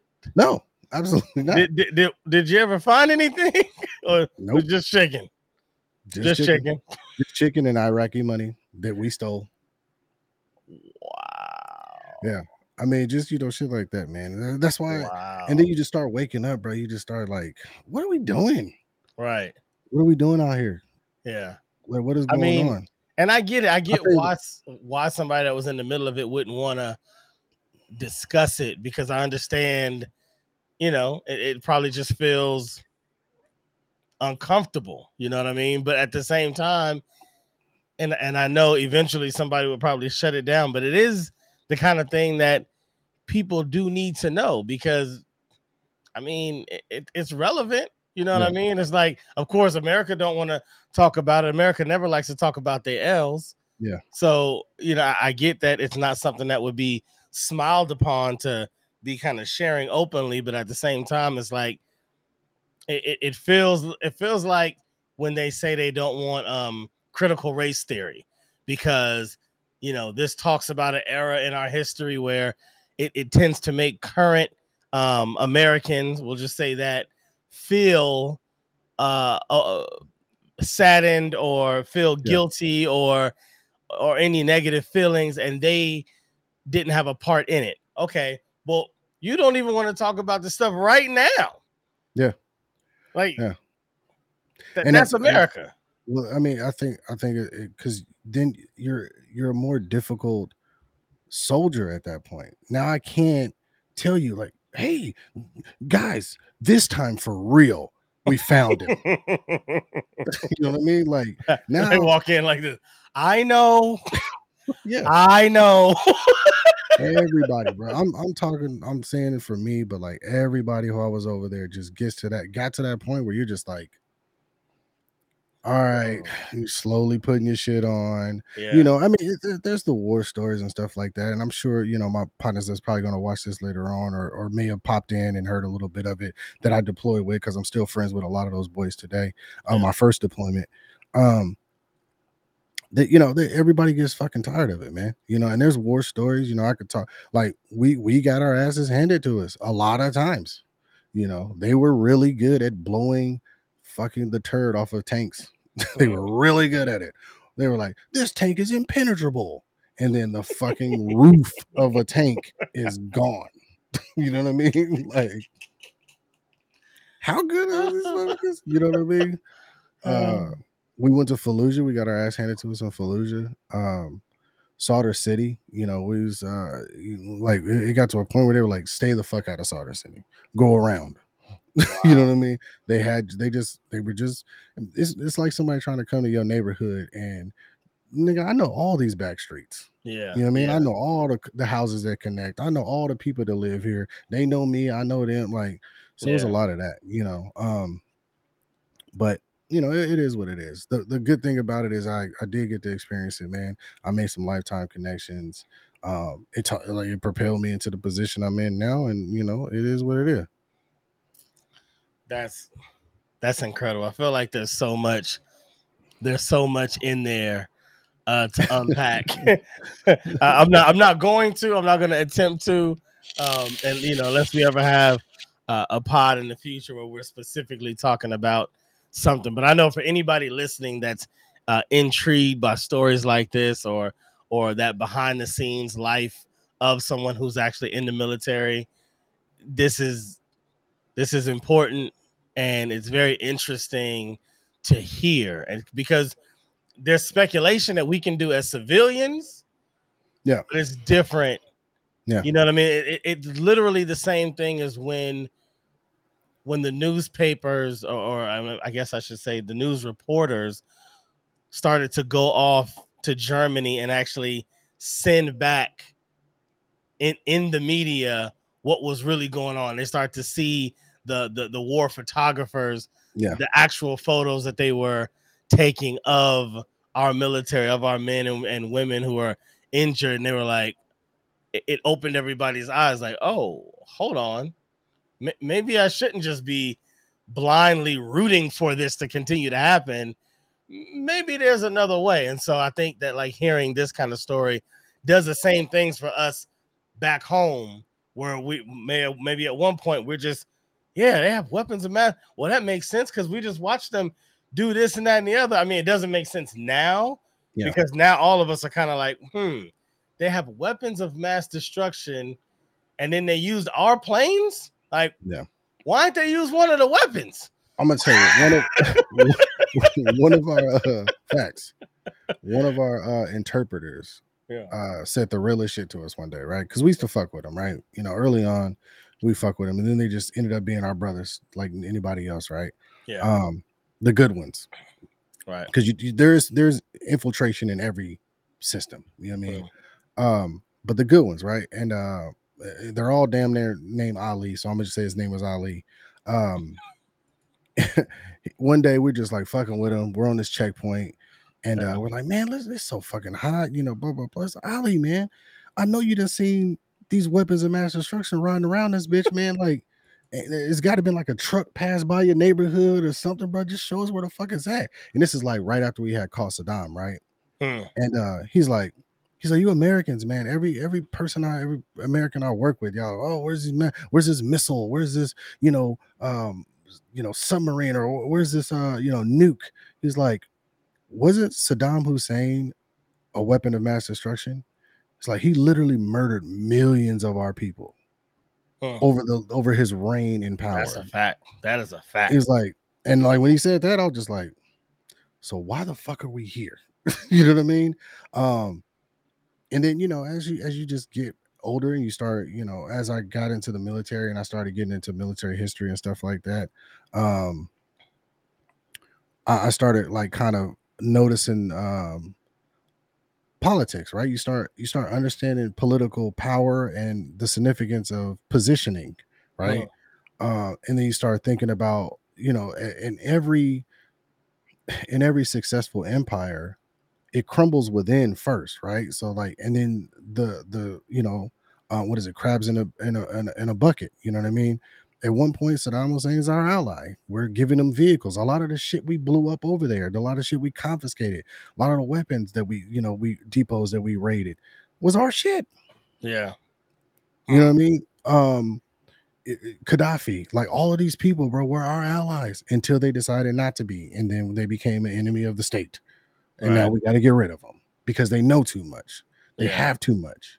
We got to go get that shit back. You know what I mean? Um, Yeah. And, and it's and it's been like that from the beginning of time, and it ain't gonna fucking change. You know that positioning and that power is just something that uh you know man man to never get rid of. You know even even fucking Jay Z and goddamn Dame Dash fell out. you know what I mean? Like every struggle of power, man, at some The point. Rock, even the Yeah. Rock broke up. Yeah, It's a fact. you know what I mean. So, uh, you know, it is it is what it is when it comes to that type of stuff, man. Hmm. So were you there the day that they caught Saddam? I was there the day they caught Saddam Hussein, um, it was like any other fucking day. Uh, still went out on mission. Still, you know, oh, they're oh now that we got them, they're gonna set this bitch off like no more than they already have or have not. Like it Mm. was not. Then people weren't trying to fucking fight. they had nothing to fight with. They the Yeah. day that the day America or Saddam Hussein knew that uh America was going to invade them, the people, the locals, the uh, everybody you talk to, he, they just rode around their their military rode around dumping crates of guns and ammos on the street and said, "Defend yourself. The Americans are coming." wow. Dropping off vehicles like, "Here's the keys, niggas." you know what I'm saying? Like, the Americans are coming. Type of shit. Let out all the prisons, all the prisoners. They let all the prisoners go. So like a But lot so, of and why, psych- why did those people just crazy go people, Saddam? Because he's been he's terrorizing them forever. He's been hanging people out in the middle of the the, the neighborhood. He's been has trenches of, of dead bodies. Like now, y'all got all these weapons. Yeah. Get the. It sounds so simple because we're Americans, right? Like we don't like something, nigga. I'm about to, I'm nigga. What you mean my coupon ain't good? You know what my coupon good here all the time. It's Like, expired yesterday. What are we doing? Yeah, What you mean you don't serve breakfast? It's eleven thirty-five. yeah. It's I'm telling you, it's it's you know you're dealing with a communist uh, country, so fear. You know, they. I mean, you got Sunni and Shiite like that alone. They were already fighting each other. You know what I mean? So like now you mean to tell me we got to be cool with these niggas that we already fighting because these? No, I'm gonna make good with them and to go after y'all. I'm gonna point. Hey, they're the terrorists. It was a lot of that. Like they're the terrorists. They weren't terrorists. They just believed a different Quran version than you. Oh no, they're the terrorists. Right. You know what I mean? So it was a lot of wild goose chases and just stuff like that, man. I remember the first time that I had uh not not really an, I'll tell you two stories. Well, two stories. First story of how how in in the mindset I was. We're walking through this village. It's nighttime. You know, we're just like doing like a, a peaceful stroll, right? Make sure ain't shit around. We hear gunshots go off like down an alley. We Hmm. run rush towards the alley, right? I mean, I don't say rush. We maneuvered towards the alley. As we're getting towards the alley, this guy is like just start running. He like like is running. He's looking back in the alley, and then he turns and sees us. He gets afraid because it's fucking 14 Americans with guns. you know what I'm saying? Right, of course. That shots just popped off. right. He gets scared, takes off running. They're like, get him, Robinson, go get him. I just take off blindly after this dude. He's running for his life. You you know how niggas run when they hear a, a dog in the distance? Oh yeah, be different. Your legs take over your body, right? It's, it's that it's that ugly run. You lose all that cool swag. That's trying to get out of there. Buddy was out, bro. He was out of there. I'm used. I'm having to try to catch him, and I could run. I'm 19, fresh. you know what I mean? Fresh. I, I catch up with this dude. I done left everybody. My whole. We didn't. I didn't hit corners and every fucking thing. Oh, I finally shoot. catch him. I got him down. I got my nine pointed at his face, right? I'm like, I'm yelling at him. He's yelling at me. I don't speak Arabic. He don't speak English. I'm like looking around. Now there's a crowd forming. So now I'm like, get back. Everybody get back. Like, they don't know what I'm saying. We're like the transformer right now. This is crazy. I'm only that story makes me afraid today, but in the moment I wasn't. Like I was like, oh, I'll kill everybody in this motherfucker. you know what I'm saying? Like With nine bullets. I, I'll take everybody. I'll kill everybody in this bitch. But the the you know the the time that you're in it, you know what I mean? Like you just it's just they finally catch up. Turns out the interpreter's like he's fucking he's homeless, man. He was just he heard shots, he ran. Like and I'm like, we did that type of stupid shit. Right. This NCO, he's in jail now, thank God. Um uh, this is one dark story I'll tell. So same type of patrol um at night, and we're walking through this village. We we end up somehow we were with another platoon, right? So it was our platoon and another platoon. Their platoon calls for backup, so we go help them out. Um, like there's people outside. For some reason, I got to be inside of the the little um because we we took over somebody's house, kicked their ass out. They grandma, everybody on their knees, hands behind their fucking head, right? Hmm. When we walk up, We go inside. This NCO has this. Uh, he's senior NCO. Like when I say senior NCOs, I mean like top management type of people, right? Gotcha. and he's the guy, you know, cigar in his mouth the whole time, and he's just yelling at this dude, right? And the translator is like yelling at him, you know, blah blah blah. It's like, where the fuck is the, you know, da da da? da, Where's the, where are they at? Where they, we told, they told us that you were an insurgent, and he's just like crying, whatever, right? And before like we could walk completely in the door, we hear what's going on. I see what's going on. He just shoots this dude in the head. Woo. And I'm like, we're like me and my supervisor, we just kind of stop and we're just like, and we just walk back out. And he was like, I'm just like in shock. Like, I'm Yeah. like, "Wh- why? you know what I mean? Like, like I could vid like he's facing me, the the guy on his knees, and you know, he does this. So um thank God that NCO, that person is in jail now because he had an alcohol, a severe alcohol problem. He ended up several years later, um, uh, several years later, he ended up uh, drinking and driving, jumped a curb, and killed like two people. So Oh my gosh. he's in jail for the rest He's- of his he's- life. he That karma, that karma Yeah. has came So back. N- NCO something commanding officer. Is it just a senior non-commissioned officer? So just a senior enlisted uh, person. But um, gotcha. you know, just I mean, you know, just just funny story, and, and then we can get off of this shit. Um, we first get to Iraq, I get in trouble because uh, I'm I'm almost I'm almost uh what they call missing movement. So I'm almost AWOL the day we're leaving to go to Iraq because Huh. my NCO tells me one time, my supervisor tells me one time, but it was like two hours after the time we were supposed to be there. So like I'm on my way back from somewhere that's an hour and a half away, and I'm already two hours late, and I'm like just hitting the road type of stuff. You know what I mean? Like, uh, so I get in a, I'm getting all these phone calls. I'm like just ignoring them. Like, what the fuck are they calling me so early for? You know, I finally answer, and they're like, "Yo, where the fuck are you at? We supposed to you supposed to be here?" I'm like, "Oh, okay." I was told this time. You know, so and so told me this time. Anyway, long story short, I get there, I get yelled at. They're like, "Go clean your room." blah blah blah. So I get put on details. They're like, "Hey, we're not gonna discipline you, but you're gonna be on like some shitty ass details to make up for whatever." I'm like, "All right, well, bet." Um, I end up having to do uh what they call port details. So like when we first get there, we got to go pick our vehicles up that came on the ships. Um, so I travel. I think it's like I don't know, three four hours away from our location, and we're standing in line like about to leave, and it's like says like 70 of us in a straight line 75 vehicles or however many vehicles and there's military drivers and then there's local national drivers um and this is my first like first week in country from germany and i'm not even in country i'm in kuwait kuwait is you can go to kuwait today no you know no war nothing Just- like that Gotcha. you can, you can just go Gotcha. but i don't know that i'm like hey we're in the desert we at war you know Right. To you, if, it, if it ain't Fairfield and, it looks like this, it's war. it was war Yeah. Yeah. I'm like, I'm looking down. It's like 10 people on my right, and it's like 60 on this one. So I'm looking, I'm looking at the vehicles, I'm looking at the people. I'm like, I'm about to get a local fucking national watch. Sure as shit. They're like, you, you, you, you. And I'm like, God damn it. So I had to get in a truck with this local national dude. We get in the truck. We're in this long convoy. We're like two hours into the ride in the middle of the desert at night.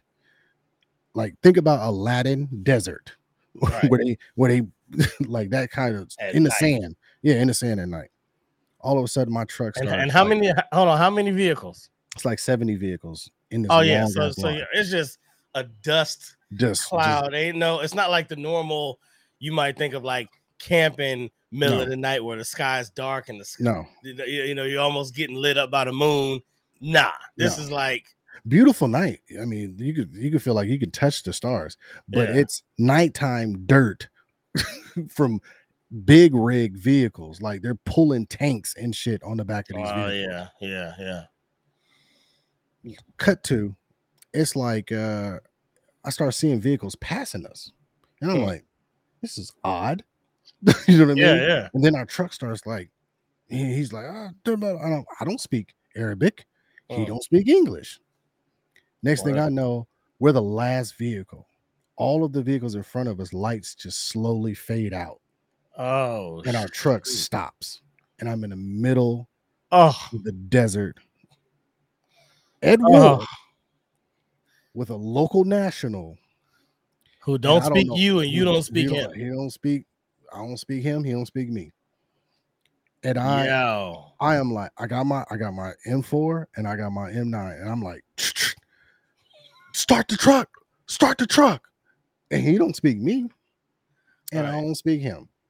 So now he done got out the truck. I'm like, nah, nigga. you get out, I go where you go. I know that. I know you can speak that. I go where you go. I hop out. I'm like cutting around the corner, like pieing him off. He's up underneath the truck. I'm like, fix it. I'm like looking around, like this is a setup, bro. it's gotta be a setup. Setup. I'm the They, they about to they about to pop out the sand. It's gonna Take be me. I'm being a video.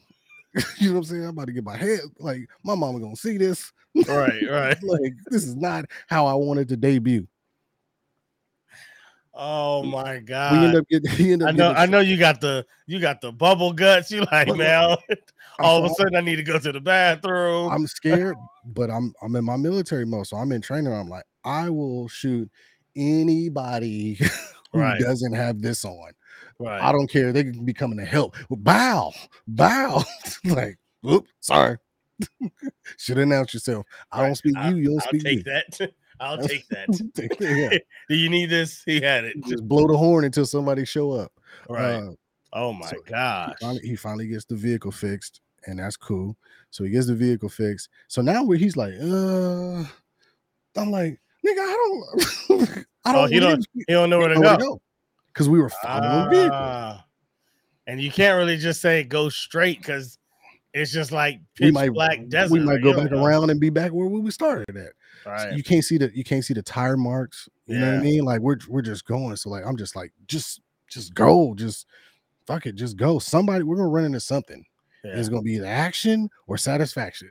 you know what I mean? Like But we ain't sitting here. But I'm ready for either one. Right. I don't know if you're ready because I don't see shit around here that says you ready. I am. I'm ready. So we so finally. do, we do you know? Do you ever? Do you know whatever happened to the tank or just? I don't know what happened to the no. So we was in a we was in a semi truck. Oh, and it's in we a semi. pulling the tank. Yeah, we was pulling the tank. Ah, the semi broke down, um, but he was able to get it back running. Gotcha. And then by that by that time, the, the vehicles had left. So like I just started seeing like lights in the distance. I'm like, go, go towards Yeah. the lights, you know. So he's driving towards them, and then like they get brighter. They're like, boom, stop your vehicle, get out. And I'm like, I get out, and they're like, stand right there. I'm like, I'm American. I'm American. For God's sakes, I'm American. Jesus. Because if they feel like I feel, they're ready for something. you know Oh I mean? yeah. Like, like we're Oh, at yeah. war, daddy. like, I don't know. You dark Yeah. skinned. Somebody could have took some army clothes. Like right. they was like, You, your you, look closer to them than you look to us. So Yeah.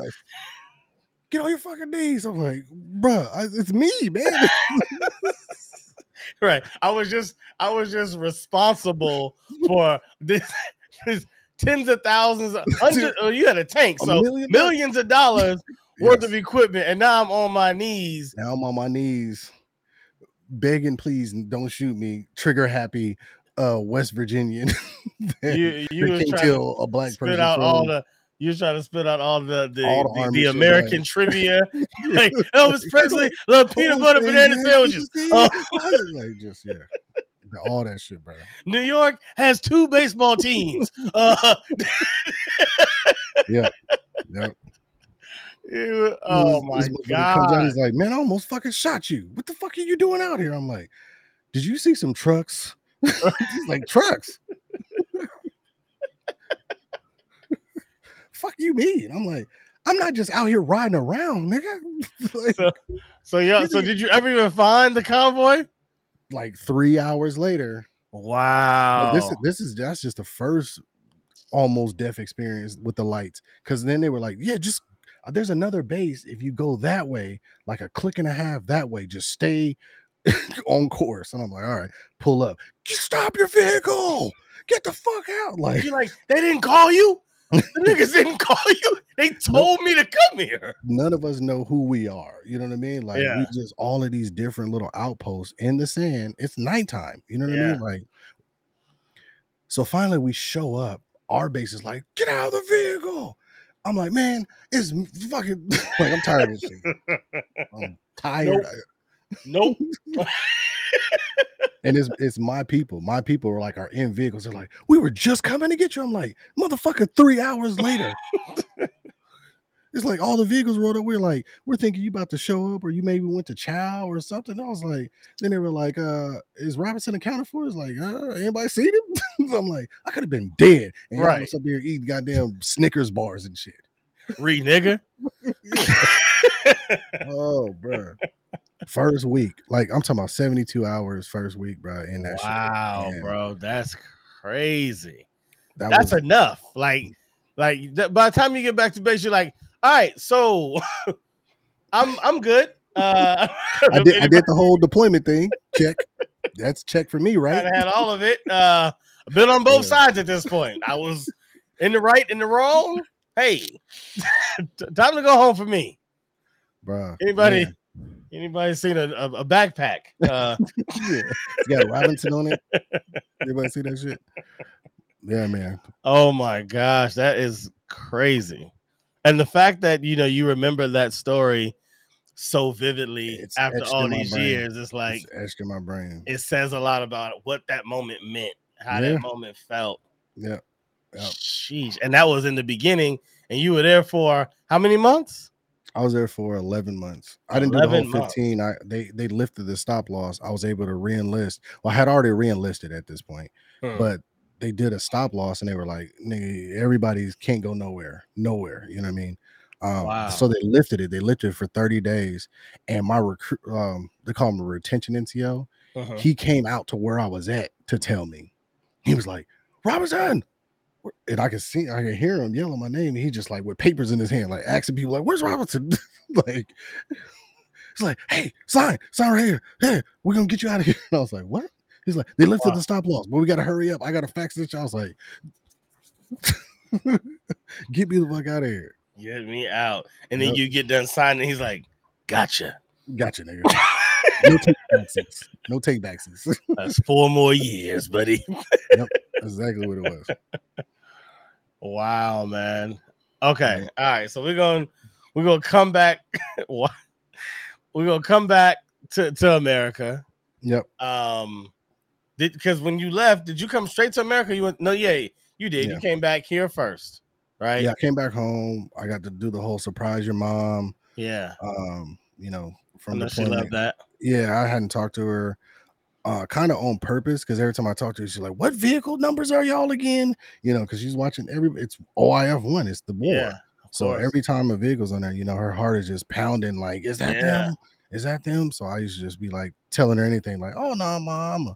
I sit in the office and you know what I mean? Like, Oh, oh, she didn't you- really if know. you see those vehicles, that's who I belong to. But I don't really be. Yeah, I was just trying to like eh, calm her nerves Yeah. uh, as much as possible, just to because I can under, I can imagine how stressful that is. Because I mean, it's stressful for you. You see your boy one day, and then the next time you're like, "Hey, where's Jackson?" at?" they're like, "Oh, you ain't here." You're like, "God damn." man. You know. And so, um, yeah, I, I never even thought about it. I guess because even though I was older than you, I was still very young at the time. So I didn't think about the effect that probably had on her.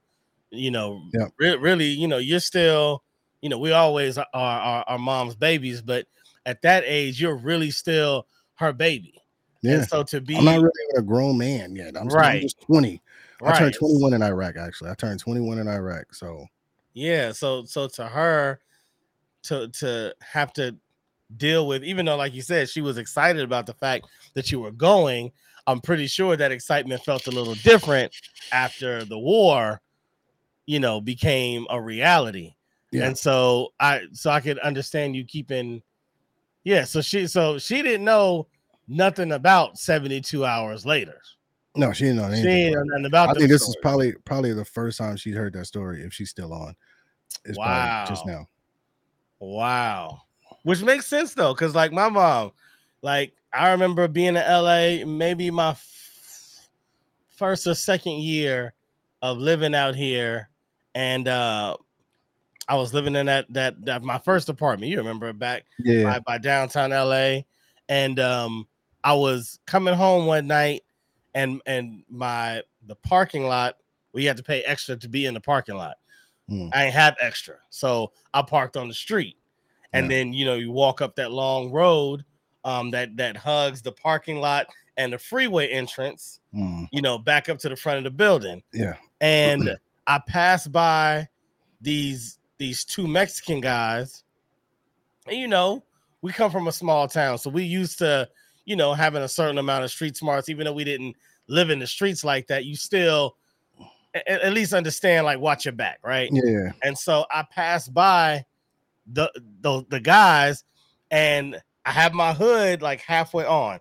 I happen to kind of like glance out the corner of my eye, and I see one of them's hand like coming towards my shoulder. Mm. And you know, like you, I'm fresh. I'm fast, Jack. Yeah. I'm fast, Jack. Stuff, And, boy. and guess what? In the middle of the night in Los Angeles with no weapons on me, one to two, I ain't fighting. Yeah. I'm I'm over here on this. I used to always worry about that little walkway because Walkway. it's right next to that, like I said, that freeway entrance. So there's Yeah. a lot of noise. Yeah. So if Yep. it, so, unless If it's like a gunshot, yeah. Yeah. If you over there getting stabbed, nobody Or- knows. Or. Nobody knows. Yeah. No, there's there's there's no windows around. Yeah. Nobody knows. And so I was always very like, you know, apprehensive Alert. about Yeah. kind of walking walking down there. Bro, I took off. Took off. And and and as a man, I know hopefully men can can understand this fact and be honest. Like Yep. Even when you are in a situation where you have to be smart and you have to be the one to run away, be the one to get out of there. Even though it feels smart in the moment, later you feel horrible. You feel like, Yeah. Facts. man, I felt felt like I was a coward. Like I should have, I should have just, I should have hit his hand and it came around with the Came around because the other dude didn't see me. I could have just, because he went this way, I could have just elbowed him back. Yeah. right. It's shit. like like you be in your head, and that you know that whole machismo thing kind of kicks in. But Yep. you know, thankfully, I didn't really try to be the man Yeah. in that moment because you never know. Like, yeah, it could have just been a fight, and some guys was trying to rob me because they thought I was one of them, and then it was a fist fight. I laid them both down. They recognized like, oh, let's not mess around with him again. But it could have not been. Could have not been. And I think that you know those decisions that you have to make, you know, can be the difference of life or death. You Yeah. know, for a lot of us. But the moral of the story is, my parents ain't know nothing about that story either. Especially my mama. I ain't told her nothing about it. It was yeah. Matter of fact, I know for a fact I didn't speak of that story until I didn't live there anymore. Mm. Because you know that that's a big part of it. It's like yeah. You ain't gonna say it and you still there. He's still there. Yeah. so it's like Yeah. So so no, I I definitely understand that. yeah. I definitely understand that. No, I Um, mean, it- it's definitely the smart decision to do. I had to be smart, and, and my military career, man. Um, not just my military. Well, yeah, my military career outside of work, like my social military career or military life, Yeah. right, was way different than my life in back home because I was, you know, charismatic, you know, I mean, funny, um, you know, likable for the most part. You know what I'm saying? Uh, you know, it wasn't until years later I found out I had a lot of problems with people that I didn't even know I had problems with. You know what I mean? That type Yeah. of shit. yeah, yeah. Um, but then my military life was the same, except for one thing. I fought so fucking much. I don't know if it was an anger thing because you know I'm I'm around these you know this this uh um this tough guy shit or tough guy lifestyle like my job my job Yeah. puts me to a mindset of like motherfucker I can hit a flea off a fly's ear goddamn 200 yards you know what I mean like fuck with me if you want. You know what I mean? but uh, you know, it's you just you just kind of get into that uh you get into that mindset, man. So like a lot of places we would go, there's other we're not the only unit, we're not the only ones who do our job. So you you know, you run into other testosterone induced people. You know what Yeah. I mean? And for the most part, like I said, my boy, my boy Niles and my boy Criswell always kind of like they, they- I- that's why I like the South so much. Like they taught me a lot about humbling yourself. You know what I'm Mm. saying? And um and, and understanding like big picture shit and a- lot of stuff ain't worth it. Value the small things, family, community. You know what I mean? Like Yeah, that type yeah. of stuff. Uh, not that I didn't have it already, but like I just feel like those two individuals kind of put me in a different mindset because I was a hothead, you know. Um prior to that and then you know uh, a little bit after that but um and i was like 135 soaking wet you know what i mean but i was like chiseled you know what i mean like i was yeah. all muscle and every time we would go somewhere and somebody have a problem bro they'd be like get the little nigga he was over Mm. there too and i'd be like so i learned early on yeah. you know, to uh I'm gonna I'm gonna tee out first. I'm I'm not taking any chances. I know it's always somebody gonna want to test me because they think it's gonna be easy match or whatever. So like I used to have to tee off first on a lot of shit, and I never had to like. I think I got on maybe two fights in the whole time I was uh back home. You know what I mean? But in the military, I probably got like over 200 easily. you know what I mean? Like easily. It'd be repeated fights. Like we fight at the club, we fight in the parking lot, we go to McDonald's, we fight the niggas at McDonald's. We see the niggas the next day hooping, we fight them at the gym. You know what I mean? Like And they're in the military. in the military. You know what I Wow. mean? Uh, mostly in Germany. Uh, Yeah. That that time we were in Germany, it was a lot of that. Uh, I mean, we used to roll like 30, 40 deep though. You know what I mean? Like Shit. everywhere we went, it like 30, 40 deep, carloads of, of people um moving as a unit. You just who is that? You know, and if it's anybody who resembles somebody who was part of our unit, even if we, they didn't show up with us. Oh, nigga, he ain't alone. You know what I mean? Mm. and that you know that's that camaraderie and brotherhood that I think you kind of get uh exposed to in the military where it's like you know uh I forget what comedian it is um dang I think it's uh Tom Segura he's talking about how black people have this brotherhood that white people don't have he was like he's like uh, I'm gonna show, I'll tell you a story he's like he's like uh if there's a white guy as I'm leaving this comedy club and somebody punches him I'm like, yeah, fuck that guy. Like, I don't know that guy. Yeah. I think that is Tom. yeah.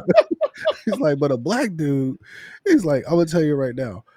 He's like, I was I was walking across the street and this black guy was on the other side of the street, and this somebody said, Hey, N-word. and he's like, and there was another black guy on the other side of the street and was like, Who the hell he talking to? it's like he's like, not me. I didn't say that. that guy. Like, we have no loyalty to each other. But like that's how I, I, That's so figure, good. uh, I figure the military kind of is is you just have loyalty for your unit, man. Like you might fight amongst each other at work and pe- think people piece of shit, but like at least old school military used to be like that. Um, when you go somewhere and you see somebody and they some they got a problem with somebody, you're like, wait a minute, hey, you good? You straight? Yeah. you know what I mean? Like, oh yeah, I'm good, blah blah blah, and and that's kind of all it takes. You know what I mean to uh to to get something either popping or neutralized. Be like, you know, people quickly realize like, oh, this motherfucker ain't alone. It's like 30, 40 of these motherfuckers in here. Like they coming from everywhere all of a sudden. You know what I Right. mean? Right. Right. Um, and that's just that's just kind of how the military was for many years for me. Uh, was having that that connection to people. Yeah. So you talked about um, you know, your proficiency in weapons, you driving tanks. So I'm pretty sure they showed you how to use Yep. the tank. You know, you say you can, you know, not knock a flea off a fly's ear. Uh 200 yards means it sounds like a sniper to me. So I'm hearing weapons training, but I had Shaolin Sheldon on here talking about martial arts and how martial arts means uh the war art and so and oftentimes you know we actually looked into it some Yeah. of the you know mo- most of your militaries throughout the world practice a certain type of martial art um for you know hand-to-hand combat did you guys Yeah. do any of that kind of training as well Uh yeah, so like um, you know, the military adapted this uh kind of like bef- like when MMA was kind of getting started. Uh they called it combatives. So it basically was that, you know what I mean? Um you do hand-to-hand combat, but that's bullshit. Um and that's like you know little basic strikes and stuff like that but like if you really want to get into it you start getting into combatives and everybody at the time i was in you had to go get combatives uh, level one so you had to be certified at level one uh, Oh. combatives like everybody across the army had to be that and then you can just like you know volunteer to get up to like i think like combatives level four or something like that and i think five was like instructor level um and then there was like competitions you know what i mean like units with comp like like the, the movies where you see motherfuckers boxing back in the day and shit like that like they would Yeah. be doing combatives tournaments uh you know military units you know would put up their best against the other people's best and stuff like that um So- to win so- trophies and all types of shit So was there any um the combatives training? would you say that there was any primary focus? hey what up dwight primary focus of style, meaning like um, No. I mean, it was it was mostly like jujitsu, uh, Muay Thai, Muay Thai, Muay Thai, Muay Thai. Um, mo- mostly like jujitsu style uh training that that we would go through. Um, our our like our job, we really didn't get involved too much in it at the time because I, I did have two different jobs. I was a I was a tanker for about six years, and then I was a scout for like five and a half. Um, but either or, um, we're on vehicles. So if I'm on the ground wrestling a nigga, like I Yeah. fucked up somehow. somewhere I went wrong. There's This is- this isn't 14 other there's 14 other tanks with me. We all fucked up. If I'm out there like somebody somebody is fired. Uh, I hate you. I just hate your struggle sound. Because that's what it would be. Like, nigga, we chilling in there. Yeah. If, if you out of this- see me rear naked choking somebody, something went a- wrong. It's the problem. They used to, uh, you know, they call tankers, uh, you know, fat because like all we do is sit. Like we sit in the fucking vehicle and look through a sight. You're like, oh, there they are. About two clicks out, boom, target. Nope, that nigga's not alive anymore. Next, you know what I mean? Like we don't get out.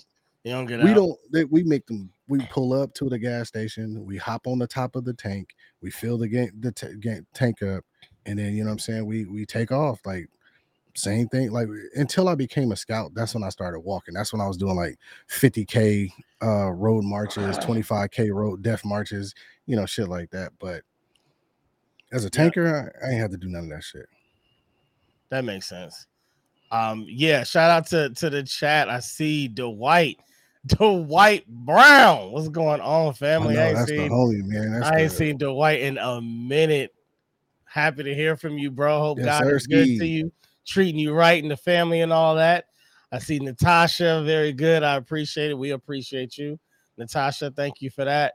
Um, and I apologize to anybody watching on Facebook if it takes me a second to get back. I, for whatever reason, my YouTube comments in the chat get pushed directly to my screen automatically for Facebook. For whatever reason, I have to like leave and go back to Facebook to look at it to see if anybody um, is participating in the chat. So my apologies. I'm not ignoring anybody. Happy to have any of y'all here. You know, just sitting here rocking with us, having a great conversation about about Reg's life at war, which is just crazy for me to even say out loud because you know this is this is the cousin that I had to share my bike with. You know, I used to I used to absolutely hate this kid. Like I had a great bike and I played with I was the only child, you know what I mean? Um and I played with this bike alone. I got to ride it, do jumps, wheelies, whatever. When it was time to ride the bike, I rode the bike. And then until I came over. over. Reg would come over, did never brought a bike of his own. He just brought himself Yep. w- with hands and feet available to ride any bikes available, and that bike was mine. And so it'd be like, let Reg ride your bike. And now I'm just sitting next to a tree, watching my bike from a distance go, and and Reggie just smiling, just your bike fun. Like I know. This bike hella fast. you see me? You see me? see how fast I was just going? cousin. Watch, I'm gonna do it again. Watch, watch. I don't want to watch. I don't want to watch. Yeah. Yep. Oh my goodness. All right. So so that that that's impressive, man. Uh, shout out to you. And I was gonna say, you know, salute you, but I I know you. You were the first uh soldier that told me I hate when people say thank you for your service. You're the first person I ever heard, and I've heard other mm. people su- subsequently say that. Mm. But tell people why you don't necessarily like that kind of recognition from civilians to say, "Hey, thank you for your service."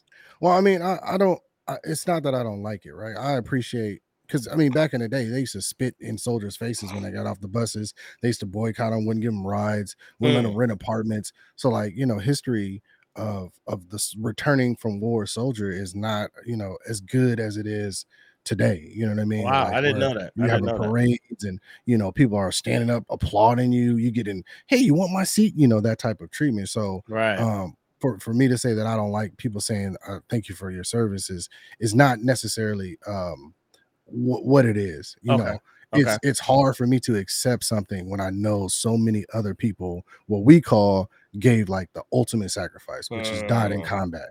So like it's not me you're thanking for my service, you know what I mean? Those brothers and sisters uh who who lost their life, that's who I thank for their service because you know um people you know jumped on grenades people you know rushed into buildings people you know what i mean people yeah. were yeah. the last ones up you know holding off an ambush like there's a lot of you know stories that go on um you know countless uh, you know incidents where you know those soldiers gave their uh, their ultimate sacrifice so like to hear you know be walking around and you know somebody saying oh you're a veteran thank you for your service i'm like you're welcome you know it always puts me in a Mm. mindset of like thinking like for i'm here today you know what i mean Got thanks you. to other Gotcha. people's service No, I, I respect. And I apologize for phrasing it the wrong way. And I hear the difference. It's not so much you don't like Yeah. them saying it. Maybe sometimes in the moment you don't like where it puts your energy Yeah, your no, yeah, thoughts. yeah yeah Yep. Got it. Got it. I can Yep. respect that. I can respect that. All right. So interesting transition. Let's talk about Cardi B. I had a I had a thought earlier. Here's my thought. Mhm. Cardi B ruined it for strippers. Let me tell you why. okay Before Cardi B, the ceiling for a stripper were just like the top clubs um go, going you know being flown out to the top club in atlanta or the top club in houston or top club in vegas Yeah. you know doing these private sessions blah blah blah we all knew the the the the, the upper echelon of stripper life right Yeah. cardi b has turned every stripper into a potential artist now. How many stripper um social media model only fan model girls do you see now that seem like they either got a song or they got a, a performance they got a show coming up they rapping? It's like you probably didn't really want to rap before i mean that's kind of misogynistic to say There he goes with the big words. What does that mean, soldier? well i'm just i know right. Here we go with the aren't you the nigga that didn't know where you were That's going in the desert right? My, my, Massachusetts, the word, the going. The word No. you said. I, I feel you, right? There's an expectation now. Like, hey, this is the lane that I could potentially go into, right? So people see it as an opportunity. This is where I start, and this is what I my goal is. How am I going to get to that goal? Maybe people say I'm cute. Let me go dance. You know what I'm saying? Let me get around the people that make these decisions, and maybe they start playing my music in, in the place I'm stripping at. And they're like, "Who's that? That's me, nigga." Hmm. you know what I mean? As they shake it but I feel like it's the same thing with you know uh, with men too. Like uh, you know everybody who you know got dreads and- dye the tips of it now. You know they oh I, I could be a rapper. I could be this. You know what I'm saying because I look the part. You know what I'm saying I'm filling I'm filling out that envelope in all the boxes to push push my project. You know what I'm saying? So I, Hmm. I feel like maybe she she set an expectation for or she she showed a lane that most of them didn't travel Mhm. because they were looking oh well how you make it in this game is that or or the the dark route. Right. But you know what I mean? Like so you I f- saying I need to celebrate it? That's what you're saying. I don't say you need to celebrate it. I mean, I, I still think her music is whack as fuck, but But but you think you think, and and I'm I'm asking this because I'm like, well, maybe it's because I, maybe I'm hating. I'm not a May- Cardi maybe I don't hater. even know. I maybe I don't even she- realize that I'm her hating because I share a similar space as an artist, and so to hear someone that's just kind of like, oh, I'm I'm I'm not that. I don't feel called to that. I never thought I would be that, but Yeah. hey, if it's gonna make some money, I'll just do it. It's just kind of like it, and it, it doesn't affect me if they become an artist. It's just like, but now, now they now Cardi B got you out your craft. You was really working on that pole climb, trying to get to the top. You were, you was really getting that routine. he was almost together. there. He was You was almost, there. almost there. Now you in the studio. Now you trying to remember bars. Now you you you layer in vocal background vocals. It's like Hey, she got Hey. you out your pocket. This ain't even you, ma. And, then you know, you. hold on, hold on. You know what makes it even worse? And this is whether they become rappers or not. I know another thing I am kind of overhearing. and tell me how you feel about it. I'm overhearing uh social media girls who are making money in whatever way they make money call themselves bosses and call themselves um uh entrepreneurs. Like that's come on, man. That's a bit I much. mean, by by definition, they really are. I, I feel you though. 'cause I- I entrepreneur? feel- I- yeah, I mean, it's they're entrepreneur. They're they're they're capitalizing on what what they have. So I mean, eh, I, I feel like it, I mean, eh, to me, it's the same thing that people say. I'm about to go get this bag as they clock in to fucking Wendy's. I'm like, is that a bag or are you just fucking going to work? All right, like- okay, okay. So I, I'm I'm I'm willing uh, to be I don't think proved you can hate on one or the other. It's like it- you know, people people call everything in the bag now. Oh, I'm about to go get this bag. I'm about to go cash out, and then they putting on their uniform and going to work. I'm like, that's just you're just going to work. You're supposed to do that. All right, so I'm I'm willing to be proved wrong. So let's read it. Okay. A person who organizes and operates a business or businesses, okay, yes. taking on greater than normal financial risks in order to do so. In order to do so. All right. Okay. Okay.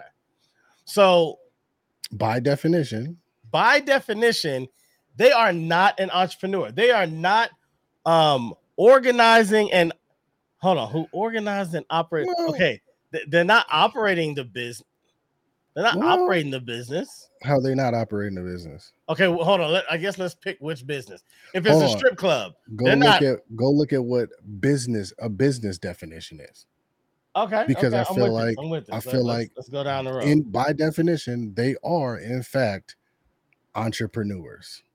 Okay, we, we're gonna get to the bottom, and by the end of this, we are going to say that they are or are not entrepreneurs and bosses. Hold on, that's all, Yeah, I'm yeah, to do. all right. So, uh, business. All right, let's go. I think by I think by definition, man, they are a hundred percent entrepreneurs, whether we like it or not. okay, okay. So this is the Wikipedia. I wanted the whatever. Let's use this one. So business is the practice of making one's living or making money by producing or buying and selling products. Yes. Business is the practice of making one's living Yes. or making money by. So one of those two things, either making your living or making money, even if it's not your living, Yeah. right? Yeah. By producing or buying and selling products. Are they doing one of those? They're producing product. See, it, product isn't a tangible as- thing, right? I I I, I gotta I kind of gotta give you that because I guess if they are creating a product, that the product, even if it's uh Entertainment. uh, a OnlyFans video or a, a, social media account. Yep. In, in essence, that is a product. So I mean, they didn't. It, it's weird. It's like a slippery slope because they didn't create it like they didn't create no, Instagram. No. Um, so whoever created Instagram actually created the product, but Yeah. some kind of subset of the product they created. Yeah, they yeah. they customized. That's how I feel about it. I don't feel like they created it. I don't feel like it's they a produced slippery it. slope. Right. I feel like they they just customized their part um, of somebody else's business. Oh, I forget the saying. It's something along, along those lines. Yeah, but like, bro, I mean, look, I, I've been stopped trying to focus on on that because you won't win. Like, you won't win, and you'll never match the numbers. fine, Nobody fine, wants to see you as a man do the things that a woman can do, and nobody wants to see a woman do some things that a man can do. It's like, but the people are able to capitalize and cross those genres, man. And when they do it, it's like, and then people are like, I don't understand. It's like it's not for you to understand. Cha-ching. Yep, glad you don't understand. Keep watching the videos trying to understand. Cha-ching. like that's what it's about, bro. Yeah, I, Like, I think I think um, entrepreneurs, man, whether you uh, want to believe it or not, bro, they out there getting a getting a bag. yeah, I'm gonna I'm gonna let it go. I, I think I have a I have a personal issue um you know with it myself just Yep. just because Yeah, I you know what. I know You what it entre- I know what entrepreneurs go through like when it said that they have that they take on uh financial risks Yeah, it's like Yeah. I, I know the I know that grind. So so it, it is a bit difficult for me to look at that as you a boss now. I, if, if I had a if I had a cracking MySpace page, cracking so hard I could take time off of it, I wouldn't be like I'm a boss and entrepreneur because my MySpace page is cracking. I Yeah. just I just wouldn't own it like that. So No, cool. You, you're not even a boss. You're you're an influencer at that point. That's that's the term you gotta you gotta get in. You gotta replace boss with influencer in certain situations. Like those people are influencers. They're influencing something. As much as you want to hate on it or not, not saying you personally, but just Right, like as much as people want to hate on it or not, man, they out there, you know. And I, Yeah. it's fucked up because our generation, right? Like our generation is the generation that has wasted talent. Right. That's And when I say that is because a lot of us, like, they won't do shit like we're doing right now.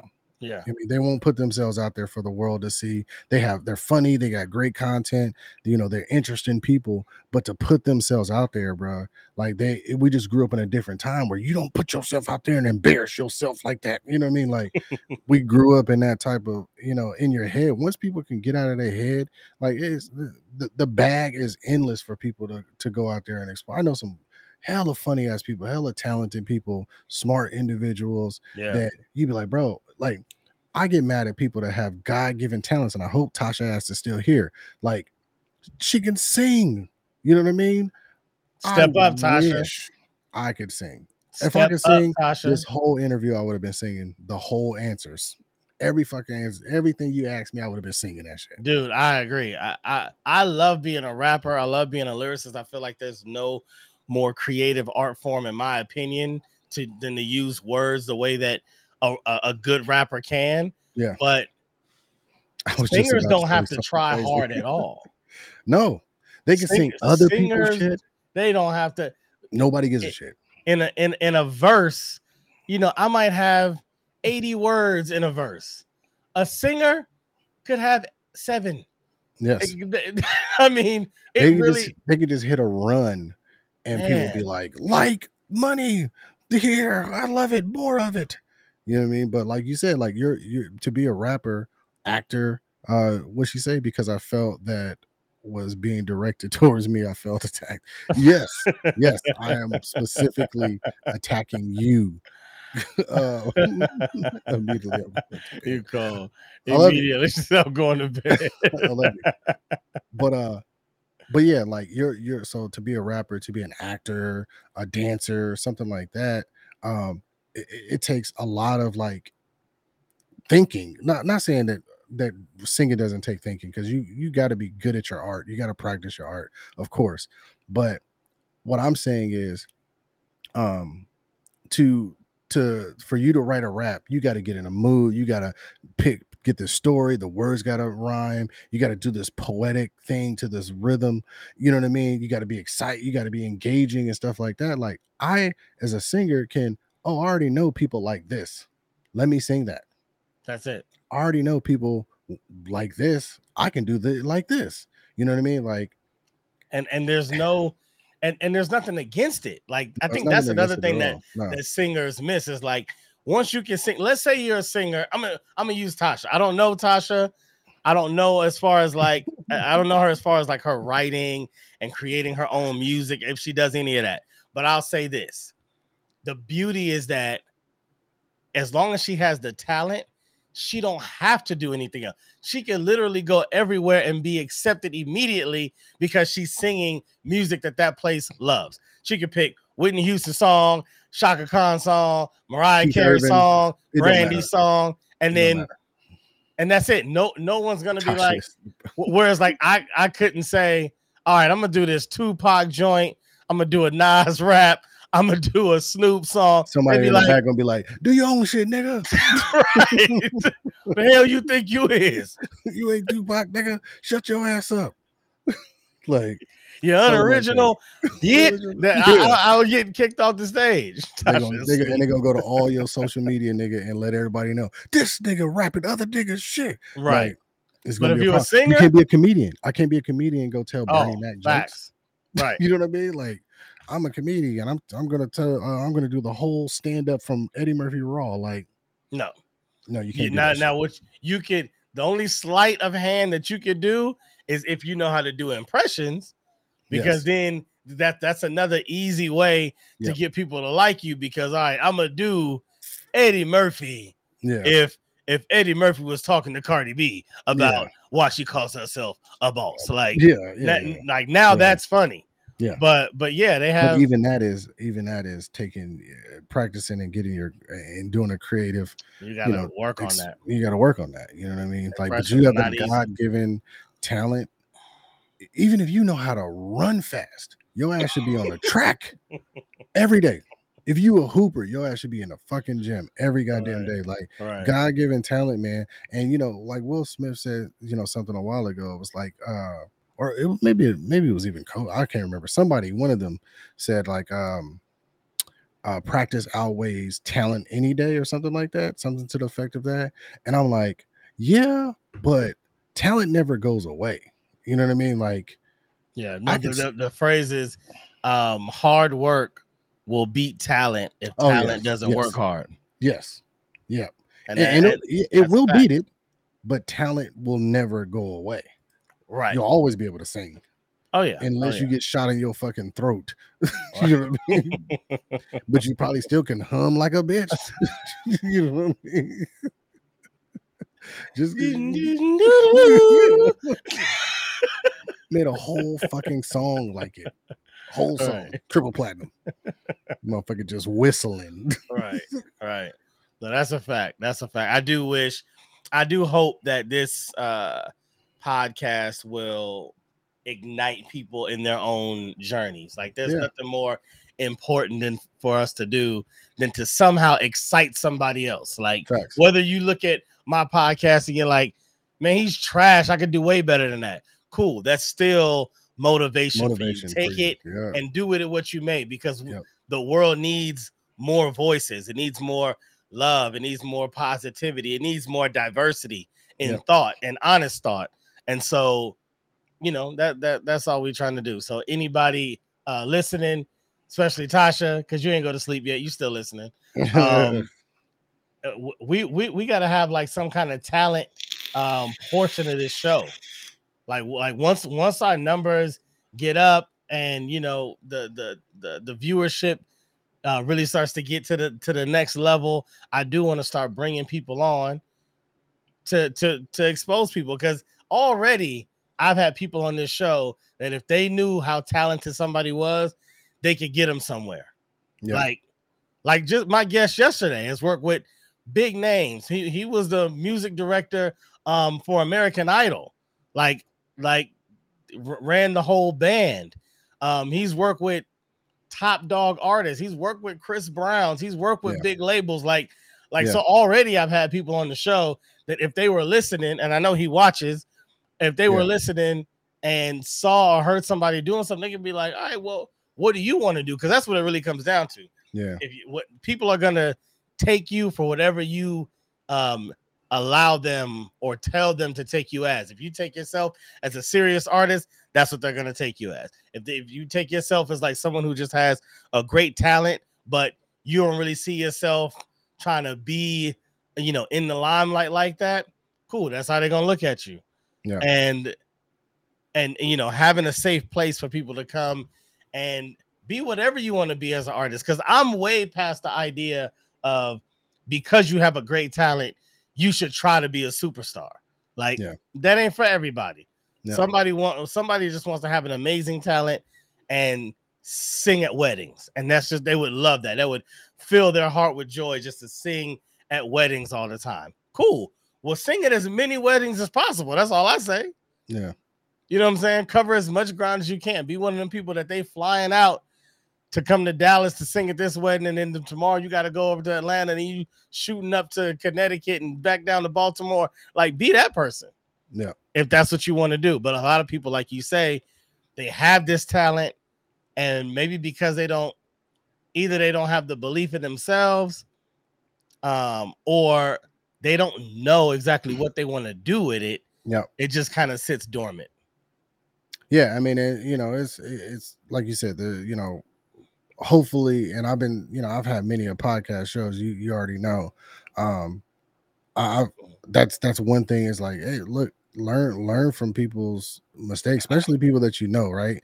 And I always say like the the people that know you or think that they know you are going to be your biggest critics, but it's also motivation to them because they're gonna be like, oh, I saw this that I think I, they they could have did it like this. Like, okay, well, that's that was an idea that you didn't have until you seen this. You know what I mean? Like, Right. um, so if that's inspiration, if that's what somebody needs to to propel them into a direction of success, like mission accomplished. You know what I mean? Um, Absolutely. you know, it without without me knowing or going to the military, meeting the people that I've met, bro, I would not have never in my life known how to change a goddamn transmission on a Monte Carlo. you know what I mean? Like little shit like that. Like eh, you know, uh, I you know, I forget Yeah. who the. I always know these shits in my head, but I forget who says them to me. Um, but um, you know, you you know you don't know about business until you get involved in business. So like you won't know about shit until you just start like just start looking at the shit. Start like if you're curious about something, start looking at that shit. And you're gonna go down a rabbit hole because you're gonna find something else that you didn't know. That's gonna send you in a direction. Then you're just gonna send you. Then you're gonna watch this video. Then you, like before you know it, you so deeply invested into something, you are years ahead of where you would have been had you never had a fucking started. You know, so Absolutely. um, I guess that's my little motivational Absolutely. piece for the for the segment since I was talking about a whole bunch of bullshit. No, man, that was incredible content you gave out today. I know a lot of people were entertained, um, probably, you know, surprised to hear some of it.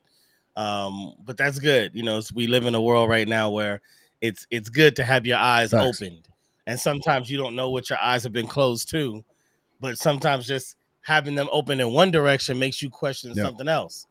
Makes you, you know, turn your head the other way and go, hold on, well, then what about this other thing? And so that's the only way we find truth. Yep. So, but with that, we're gonna close it out, man. I I uh I enjoyed this. Yes, I enjoyed chatting with you, Cuzzo. This has been uh really good. Everybody in the chat, watching on Facebook, YouTube, Twitch.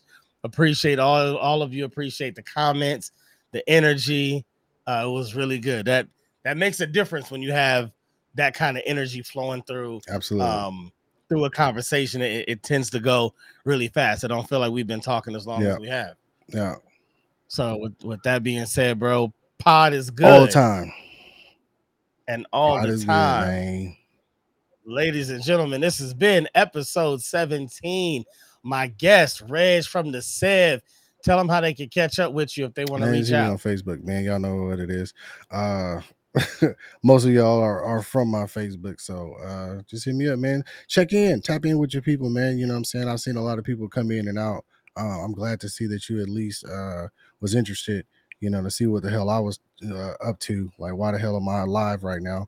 Um, but uh, you know, I, I try to, you know, I'm saying I try to go through and scroll through and just, you know, check in on my people, like y'all pictures and stuff like that. You know, the, the simple, you never know what somebody's going through, man. You know, we I had a, uh, you know, uh, a friend who just recently, um, you know, passed away who committed suicide, and I feel like, uh, you know, a lot of us are going through trials and tribulations. Like we don't know you know how each other is feeling we just think everybody's straight because you know social media becomes this facade that we you know we we take for for granted um well not for for granted but you know we take as reality but you know everything sometimes Yeah. is just smoke and mirrors man. So it's good to just tap in with your loved ones especially people you know that you grew up with that you might not have seen um you never know their situation. So you know if you ever feeling like and i you know you ever feeling like you need to talk to somebody talk to me um you know what i'm saying? Hit me up on any goddamn social media that y'all follow me on already. Um if you, you want to learn about any fucking thing man i'm deeply heavily invested in uh in a lot of shit, man. So I can at least point you into a right uh the right direction or give you somebody uh that can put you on or something. So but yeah, man. Dope. Appreciate you, bro. Oh, one more thing. All right, y'all. Oh, Uh, one more thing. I'm gonna I'm gonna drop the I'm gonna drop the dime on us. Um be lookout for the No U Turns podcast with me and yours truly, Cashmere, California. We will be having our Yes, own sir. show um coming soon. Uh yeah soon. um but i really appreciate you cuzzo for having me on man i'm glad i finally got on um yes, sir. finally uh was able to get on this thing man i loved it i had such a good time man i can't wait to do it for realsies Yeah, yeah. We we on that. Love you, cuz. um, so- just fucking go black real quick just like cuz click you got yeah, we know we gotta have those Yeah. inside jokes. Um, but yeah, uh no no turn signal podcast. It will be coming soon, starring Cashmere, California, and Reg Yes, from the. Sev. It will be funny from top to bottom. We probably won't be talking a whole lot No, of war, no, no, no. but you never know. I mean, that, that's i do whole have a lot There's of no f- more funny You stories about the military that y'all need to hear though so yeah definitely I believe it. I believe it. So we will we will get into all of it uh and let y'all know when that's coming. So uh you know, like you said, stay tuned. With that being said, we'll holla at y'all later. peace Peace out.